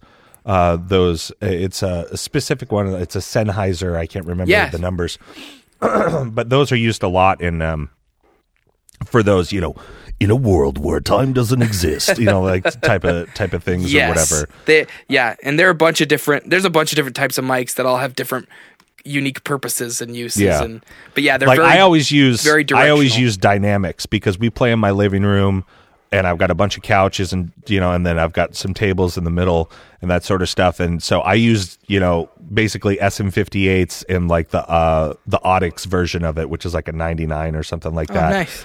And then I use my Shure SM7B for myself. Um, and just so, just because of that bleed over issue, you know, when you get in sort of like a bigger room, and then Yeah. I noise gate people as well. So it's like, because we have some microphone breathers on my podcast, or guys who refuse to like, because I'll make snacks to or food look or away something, from the but like, microphone. Yeah, and it's like they'll just sit there and like eat on mic or like they'll chew on mic or something like that. I'm like, oh, you jerks. But I want to, um, you know, as we're we're rounding third here, as you've been very gracious with your time, I wanted to talk about Titans of Altera because the the like what made you want to do it? Because like when you guys made that announcement. Uh, like it was like you and Reed, and I was like, you know, I was coming back from the store. I was like, "Oh, what's this?" Like Sneak Attack Volume Two. But then, like, you made the announcement. I was like, "Oh, this is interesting." Like, what made you want to write it and tell me about your process of creating the world and like you know give me hey give me the origin story josh Well, the, the truth is that like uh, I I went. Um, let me see here. I left my full time job in February and uh, became a contract video worker. So I, I do. I'm basically self employed. I do some contract video work with uh, with a media company here in town, just doing different video videos for different businesses and organizations, and then. Uh, cool um, and what it's allowed me to do is it's allowed me that that move allowed me to have a lot more free time to pursue uh, a creative career. And so that's that's the goal, right? Is to have a is to be producing creative content um, under my own banner and eventually get to the place where that's sustainable. Um, Yeah. I I have I have there I'm under no illusion that that's a quick something you can you can create quickly. Um, yeah it took me like six years before like every month i was going like okay i'm gonna be good Yeah. So uh so yeah, so I made that move and over the course of the last I guess like like is it 10 months uh I've um I've I just kept trying new different creative things and uh probably I, I mean and even before the end of Sneak Attack volume volume 1 uh or before I even left my full-time job I I was uh I was still writing and creating and envisioning different worlds. And so I tried I tried doing a, a Twitch stuff and that never really really caught on. I tried uh because you were doing like model painting and that, or like character miniature paintings and yeah miniatures that's what i was I, I think I, I tried my hand at that for like six months and then uh or maybe maybe a little less than that, five, six months. I like to say give something six months before you quit it, you know, like that's a Yeah. good I feel like that's a that's an even shake. Um uh, I, I also I like that you're so arts and crafty because I'm the same way. Like I made like everyone. I don't know if you can see my video stuff, but like everyone that plays with me, I made them a I made them a rolling tray. that's awesome. You know, and Yeah. like you know, I got different felt, and then I put even like on the inside, I put felt, so it's like it's pool bumpers and stuff like that. Oh, so it's even a little bit more quiet. Uh, and so everyone that you know they've got their own color. I made like this six fold like DM screen where like right now I'm working on I'm sure you've seen the thing online where it's like you put uh, Mod Podge and like wet uh, uh, uh, um, uh, paper towel over, and then it dries. Yes. And then it's like you use acrylic paint. It looks like an old leather tome. Yeah, You know, yeah, I'm working on doing my DM screen that way. I and I'm getting into map drawing and that sort of stuff now for like different adventures. So it's Very like I'm starting to do all that stuff and similar to you, like I'm thinking, okay, I just wrote out yesterday what hashtag and what every day I want to post on our Instagram and Twitter something that's relevant to the day. So Mondays our episodes come out. So I'll do like a little Instagram story and like post like, you know, I do a little screen cap and I do that on Twitter, post two things and be like, okay, that's that day and then like just make it a little interaction with the fans for, you know, that'll take me less than 10 minutes every single day. Yeah. You know, and and get that going. But sorry to interrupt your story. Um, No, no, you're ADD. But the uh, so so you're working on Titans during this whole time when you're kind of trying to. It sounds like because I do have written down here working from home indie artist question mark and like Um, yeah, so because I know you kind of started to say that and I noticed you started doing more content. So Yeah. uh, I'm glad that you're. I'm glad that it's starting to work out for you and, and, you know yes, and- the and and the story behind Titans is something I've been sitting on for like over a year. Mm-hmm. That I I worked on it, developed it, and then uh, and then just sat on it and just decided I I want to do this one day, but it has to be the right time with the right people.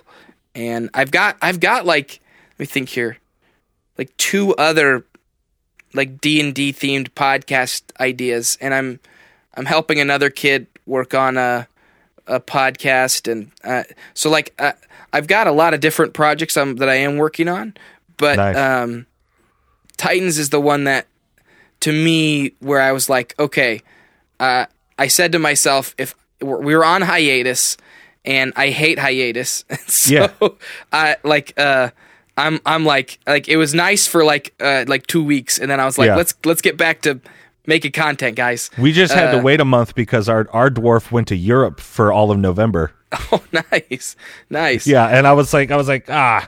So we're recording this Saturday, and I'm like, finally.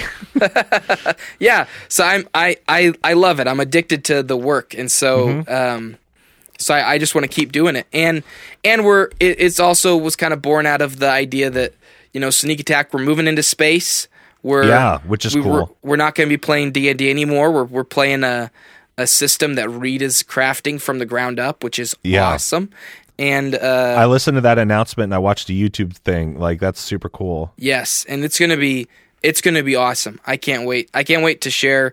I can't wait for us to share his game system, and I can't wait to play it.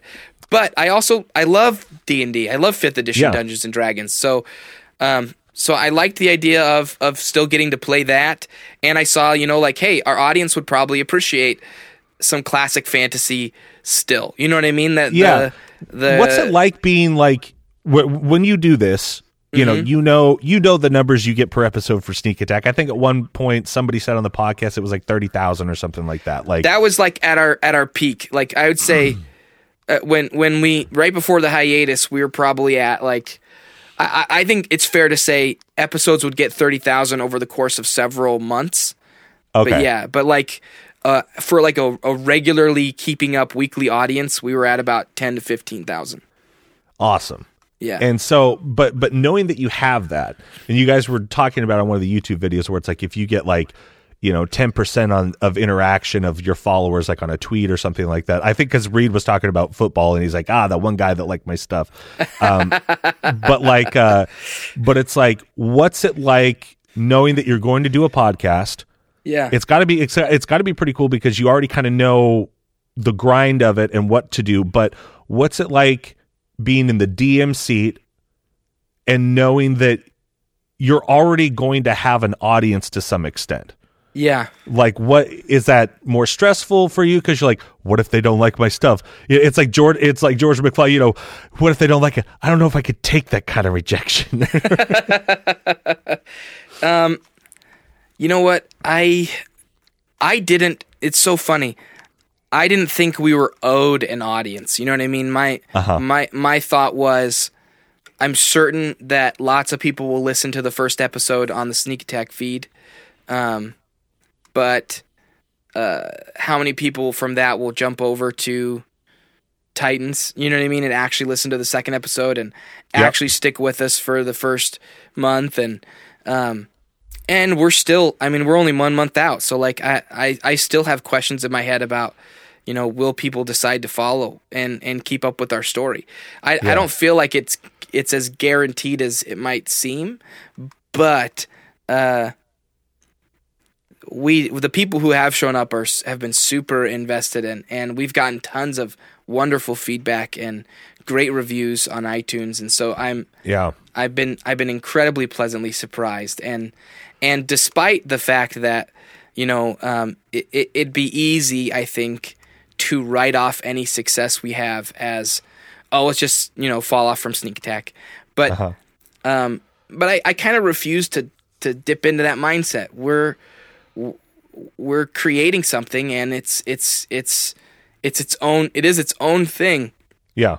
and and people are are enjoying it and i think for me that's that's a, a huge success we're gonna we're we're just on the edge of, of 50000 downloads Wow. in the second in the second month and uh um I don't think our podcast over the last almost three years has 50,000 so i'm it's like the, it's so funny man because there's i have these weird two brains i'm a i'm a three-year-old podcast creator who's part of a who helped build a podcast that's got you know millions of downloads Yeah, that's crazy, man. um, but i'm also a creator uh, a singular creator of a of a, a, new podcast that's small and new and um and, and so I have this kind of uh uh what's the word I'm looking for?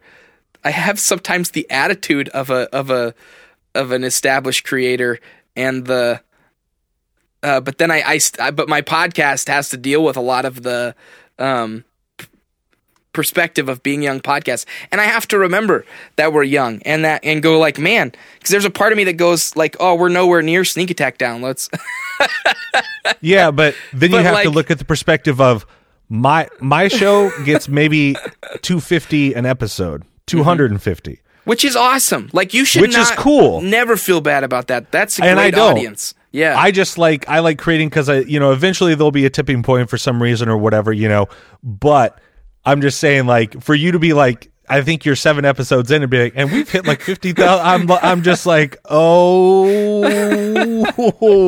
don't talk to me about being a young podcast, young Lorimer, you son of a gun. no, I'm inc- I'm incredibly grateful, and Yeah. the um and and If you turned all Hollywood on me and were a jerk this whole time, I'd be like, man, two podcasts have changed him. But you're No. exactly how I thought you'd be. You've been fantastic. I'm glad, man. I I don't ever want to lose sight of, of What's it like, you know, as as we're wrapping up here, like the one thing that I that I find interesting is that like with this one, you're playing you're kind of going back to the origins of like getting Kelsey to play, which is like you're playing with the people that you kind of like played with before when I I forget Yes. what did you transform? You transformed like a what uh, Twilight or Harry Potter or something into it for her that that original time? so like uh we joke about it. I made a um a party game of uh what what was it? Uh Hunger Games. Hunger Games, that's what it was. And uh, oh my gosh, if if Kelsey heard you mention her name in the same breath as Twilight, uh, she wouldn't be happy. Oh, okay. I knew it was one of those, but like I said, like I'm a decade older, so it's no, like you're fine. I just thought that was funny. I my my Um, daughter my daughter was a Hunger Games person, and at that point I was like, I don't get it. Yeah, But yeah. When I was So- dating my wife, it was like, let's go to the midnight show and at Twilight. I was like, I guess. yep. After I I I developed that game, and we had like 30 people at the party, and everybody loved it. People still talk about it to this day. And so she, I think the the amount of work and effort I put behind that little tiny party kind of role playing game, uh, and I contextualize it for her, saying this is a role playing game. Like it's the most basic, but it's a Yeah. role playing game, and uh, that got her to kind of say yes to sitting down with Reed and her sister and brother in law, Yeah. playing a D and D game, and that was so much fun. We all laughed. We played for like four hours. It was just a blast, and uh, and so you know it, we are kind of going back to Kelsey's roots, and I would say, um, in a lot of ways, one of the reasons why I think Titans has been such a great show so far is that there's a lot of just natural chemistry.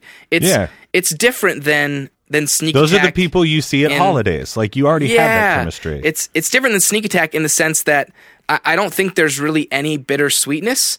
It's Mm-hmm. just it's all sweetness and the um and and I think a lot of fun. You know what I mean? It's a lot of a lot of goofiness. I think as a dungeon master, I bring the most bitterness to the show. you got to, man. the- you got to you got to slap those kids down and be like, "Nope." Yep, I create a lot of tension. Put, I'm giving them a lot of difficult circumstances, and Yeah. Uh, because they they all work together quite cooperatively, which is something that Sneak Attack doesn't have, and so which which is one of the I think really charming aspects of Sneak Attack. So for me, Yeah. it's been really fun to go.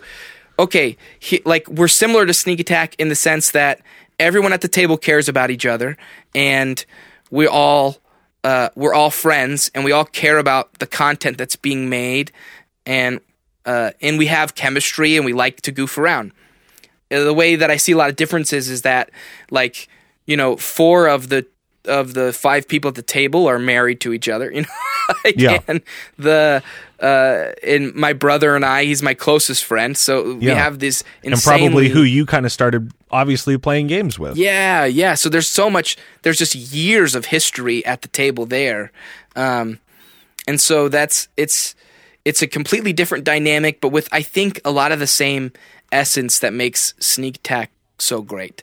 So I, I, I, I wanted to grab from Sneak Attack what I felt like was really good, and uh, and not lose not lose that. So I, I while we're a different podcast with a different dungeon master, a different story, um, and you know, and of course now with Volume Two happening, where it's going to be a different game system.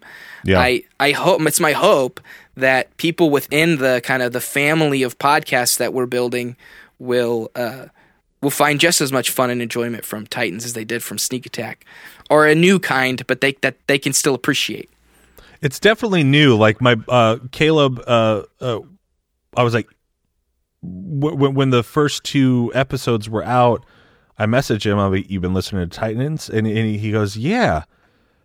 He goes, "It's goofier," and I was like, "I was like, I know, I love it. It's like it's like a silly goose time, like you know." um yeah the, the, there's such a different aspect because like you don't have like the uh you don't have the anarchy personality of danny and you don't have the well whatever personality of mike going like well, i'm just gonna do this mm-hmm. instead. Mm-hmm. You know like you you kind of have like this fun group that all seems to kind of, like you were saying like kind of gel and get along. I'm sure like there'll be divergences at some point and people have different opinions or whatever but like it it, it it's a little bit more happy go lucky rather than like you know the you know a chaotic group of four people that have to work together You Yeah, know. and that's and that and listen, that I I knew it was going to be like that, so I uh, I intentionally set it up that they all kind of have known each other. You know that it's the Yeah. the characters themselves have history, and so there's not a I I, I wanted there to be. Um,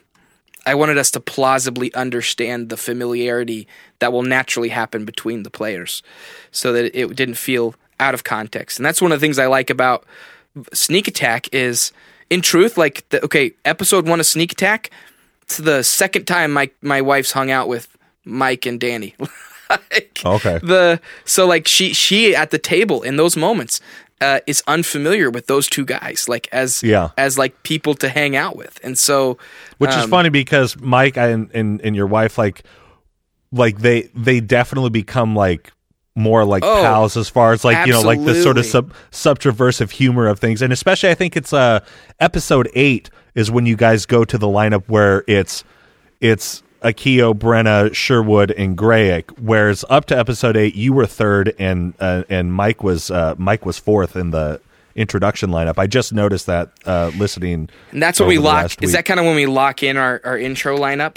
Yeah, exactly. Because you used, Yeah. to, I think you were third in the first six or seven episodes, and then you went to fourth because I think you switched to a different table or something like that. Yeah. Also, props to you on making that table, man. Like I saw that you like you had put down like the felt and you had done all the all the work, and Well, my Like- I'm I'm moving around a little bit because I got to plug my laptop in. It's going to die here in a minute. it's all good. Uh, in case my voice changes.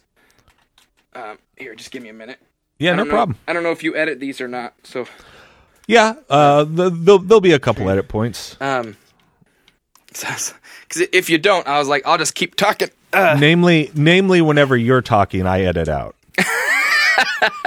perfect. That's exactly how I prefer It's just to be a- in a podcast. This Uh, is this is a show that no, I'm not gonna edit any of that out. Like that, that's a joke on my podcast. Like I'll be like, all getting cut, and then I don't cut any of it, and then like people will ask, and they'll be like, "What did you cut?" And I'm like, "Oh, nothing." Like I just want, to, I just want to make the players feel bad for wasting my time. Oh, that's funny. Um, uh, oh, oh, my table. My brother-in-law built the wood, so I didn't Uh-huh. build. I didn't build it. My brother-in-law, uh, Lance, my my my little sister's husband, Mm-hmm. uh, he's a wood guy, and he built the whole table.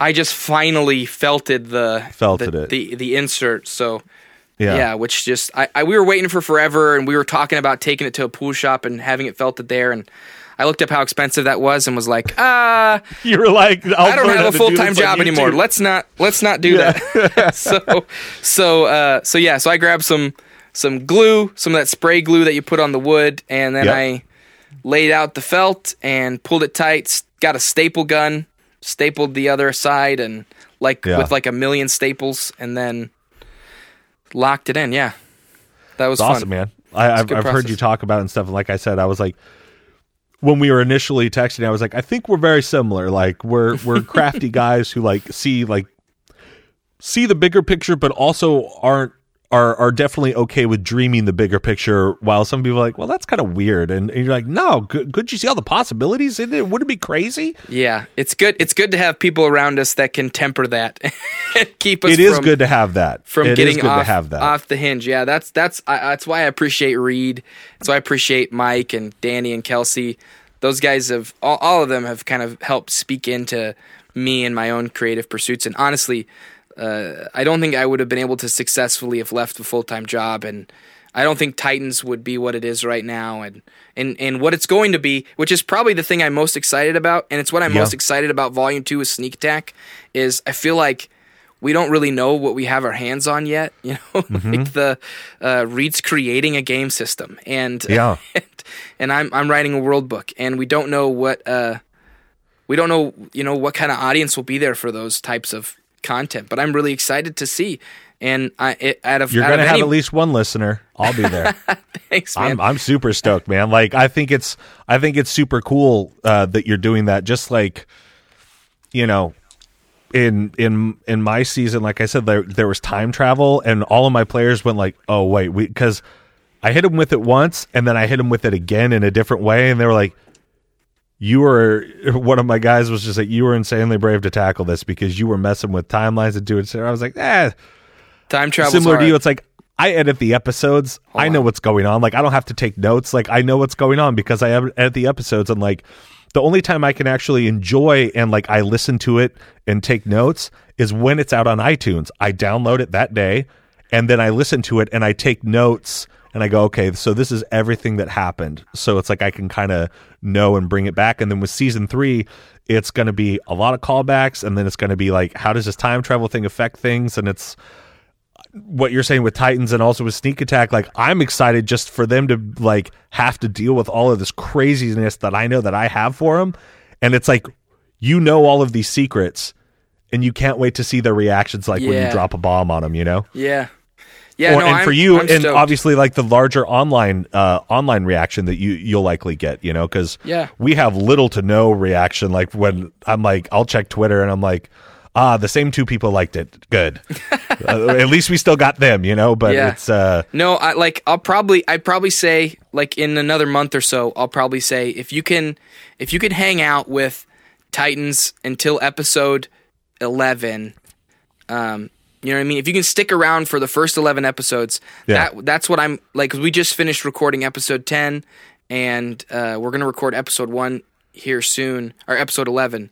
And for me, the next four episodes is the end of act 1. Like the whole like kind of oh, gotcha. premise of the world and the story is kind of going to get launched and that's when it sounds it sounds funny to be saying this but for me after episode 11 the like kind of real classic D&D is going to get played like uh, up up to this point it's been a lot of setup a lot of kind of building the world and the story to kind of build to this uh, adventure that they're going to be that the, the players are going to be put on. I have to Yeah. I have to break them from the foundations of where they call home and send them out on a quest that kind of allows them to explore new and unique and random things and the and and I I didn't want to I didn't want to just do that the way a lot of classic D&D games do it. I didn't want to just do the we're all here and we're all accepting this mission and then we leave. You know what Yeah. I mean? The or or have all of that backstory happen before the podcast started. So I mm-hmm. liked the idea of just going, let's let's create it. Let's show let's show the listeners the backstory and then jump into the adventure. It's kind of like in Sneak Attack, where you guys all take the week long break. You go study with Bartholomew, and then it's like, hey, let's get back together at the at the thing, and then maybe we'll continue on adventuring together. Yeah, I just took what I really liked from that that that episode and blew it up into 11 episodes. hey hey you know do, do what you know man and and like you know refine it and keep doing it and and i think it's fantastic and i'm having a great time listening i'm very excited for for sneak attack volume 2 Same. uh, i actually have something i couldn't complete because during this uh, during this holiday season because we were just texting the other day and uh, uh, in early December at that point this will be out at the end of December um, but we were and I was working on something um, as like a as a gift to you guys for for helping me through a lot of hard times and stuff like that. I took um, and I'm I'm slowly working on it now, but like I said, Santa Claus this season, like you know, I'm doing four or five Santa Claus vet messages a day on top of my normal voiceover work, so it's like ten voiceovers a day. But I'm slowly putting cool. together. I'm slowly putting together.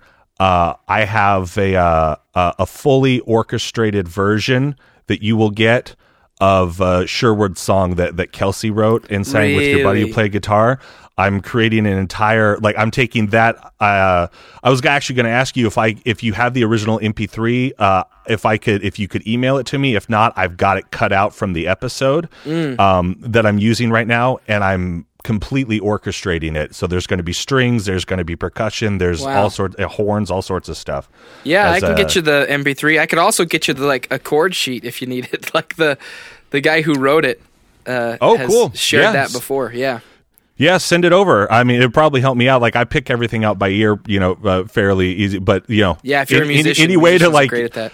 That's yeah, not my way to- forte.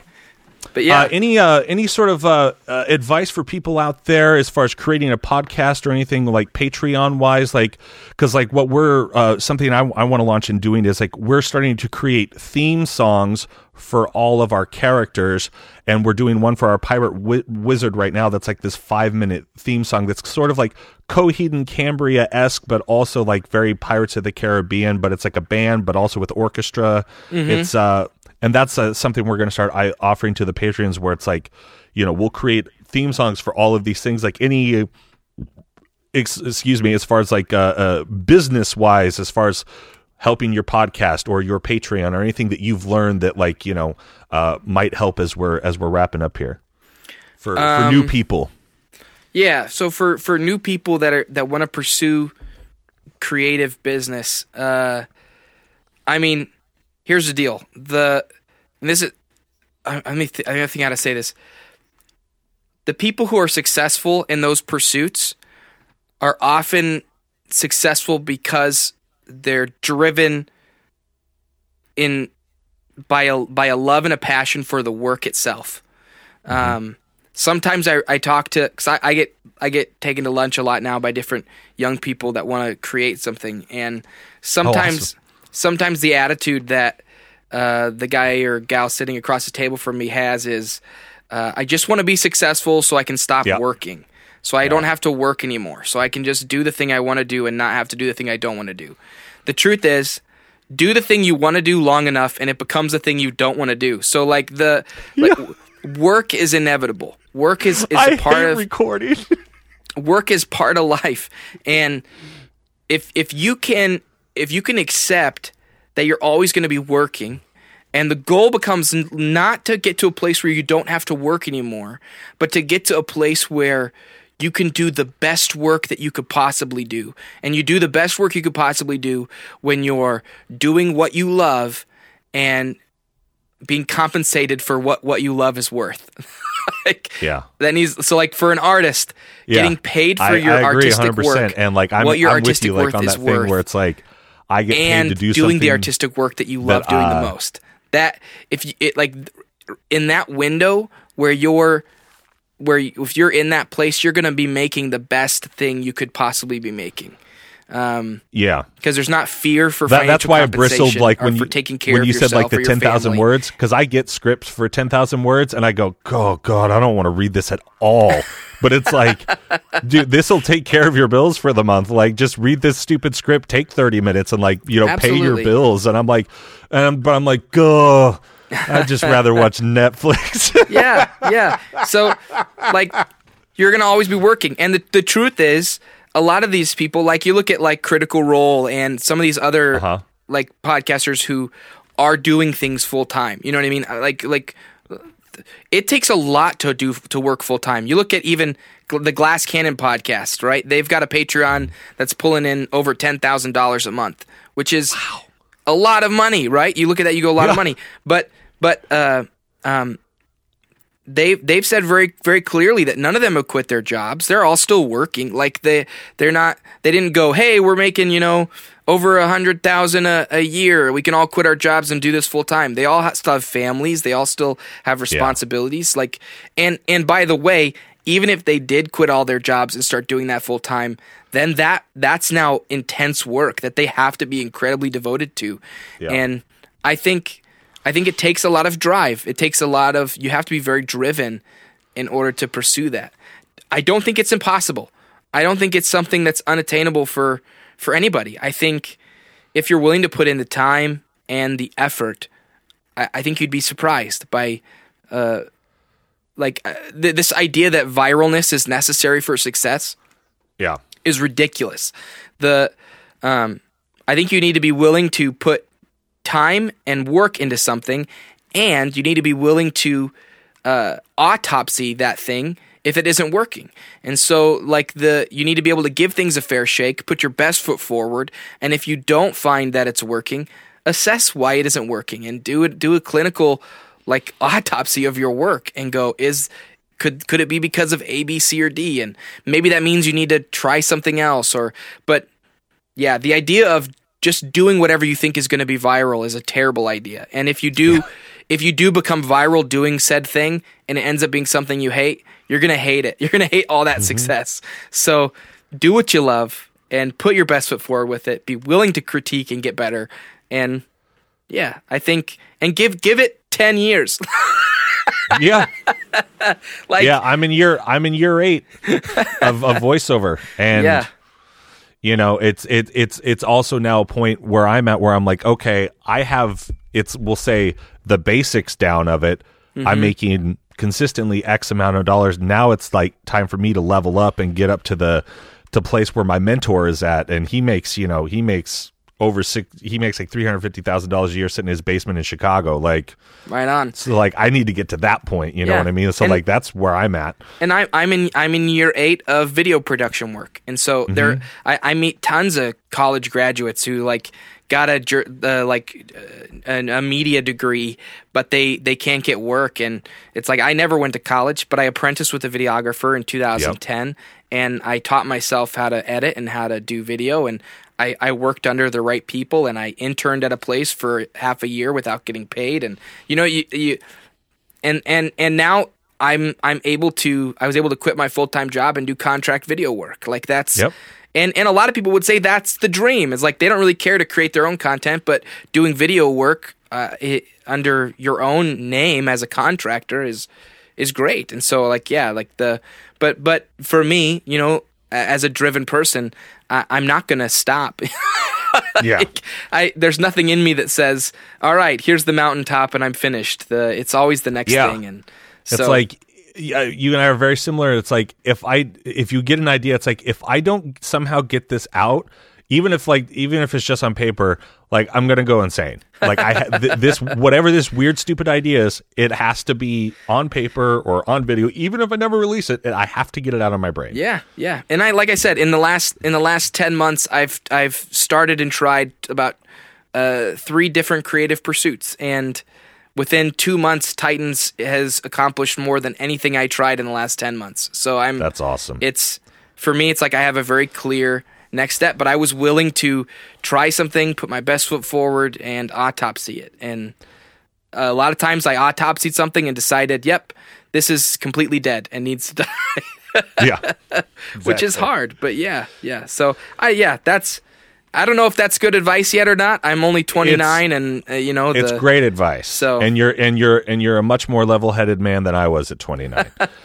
Well, dude, Well- uh, thank you so much. I've really appreciated Yeah. being on here, and it's been great getting to talk to you. We ought to just chat sometime, just to Absolutely. Yeah, feel free. Yeah. You've got you've got my number. Yep. we can uh, we can chat. At, we're both we're both men of leisure, sitting at home in our sweatpants. Oh my gosh, the amount of times that someone talks to me like I don't have a job is hilarious, and and i if it keeps up for another year, I'm I'm gonna get angry. The, the yeah, you know, Josh, he doesn't work anymore. He just, Yeah. Yeah, yeah. Like I'll I'll see people around town, like if I go out or whatever, and they're like, "Dude, why are you in sweatpants and a sweatshirt?" I'm like, I'm like, because my life is awesome. That's why. What are you on your lunch break suit? Get out of my face. Um, well, Josh, thank you very much. This has been. Uh, I appreciate you. We said 60 minutes. We did. We did 120, and uh, uh, everybody, if you haven't checked out Titans of Altera yet, do so. If you haven't checked out Sneak Attack yet, what are you doing? Do it. and uh, and get caught up on 152 episodes before uh, uh, Volume 2 launches at the end of January, January 25th, I believe. yeah. But I, I'll say this: you don't got to catch up on any episodes to enjoy Volume Two. Volume Two is going to be its own story. So But only if you want to catch up on the friendship. if you want to catch up on the people, yeah, yeah, yeah. Yep. So, uh, uh, on our show, how we sign off every single week is grab your swords and keep on adventuring. I was wondering if Grayek would uh, uh, uh, bless us uh, with signing this week's episode off. Hey, I gotta get in the voice. name's Grayek. The name's Grayek. Grayek Stronghammer. All right. Uh, wh- what's it again? Grab your swords and keep on adventuring. Grab your swords and keep on adventuring. Wonderful. Thank you all very much for listening. Follow us across all platforms with Chaotic Amateurs. Please subscribe, rate, and review our show on your podcast app of choice to help us climb the charts and find new adventurers. Or become a patron on Patreon to help our heroes continue their quest. Thank you for listening to Chaotic Amateurs.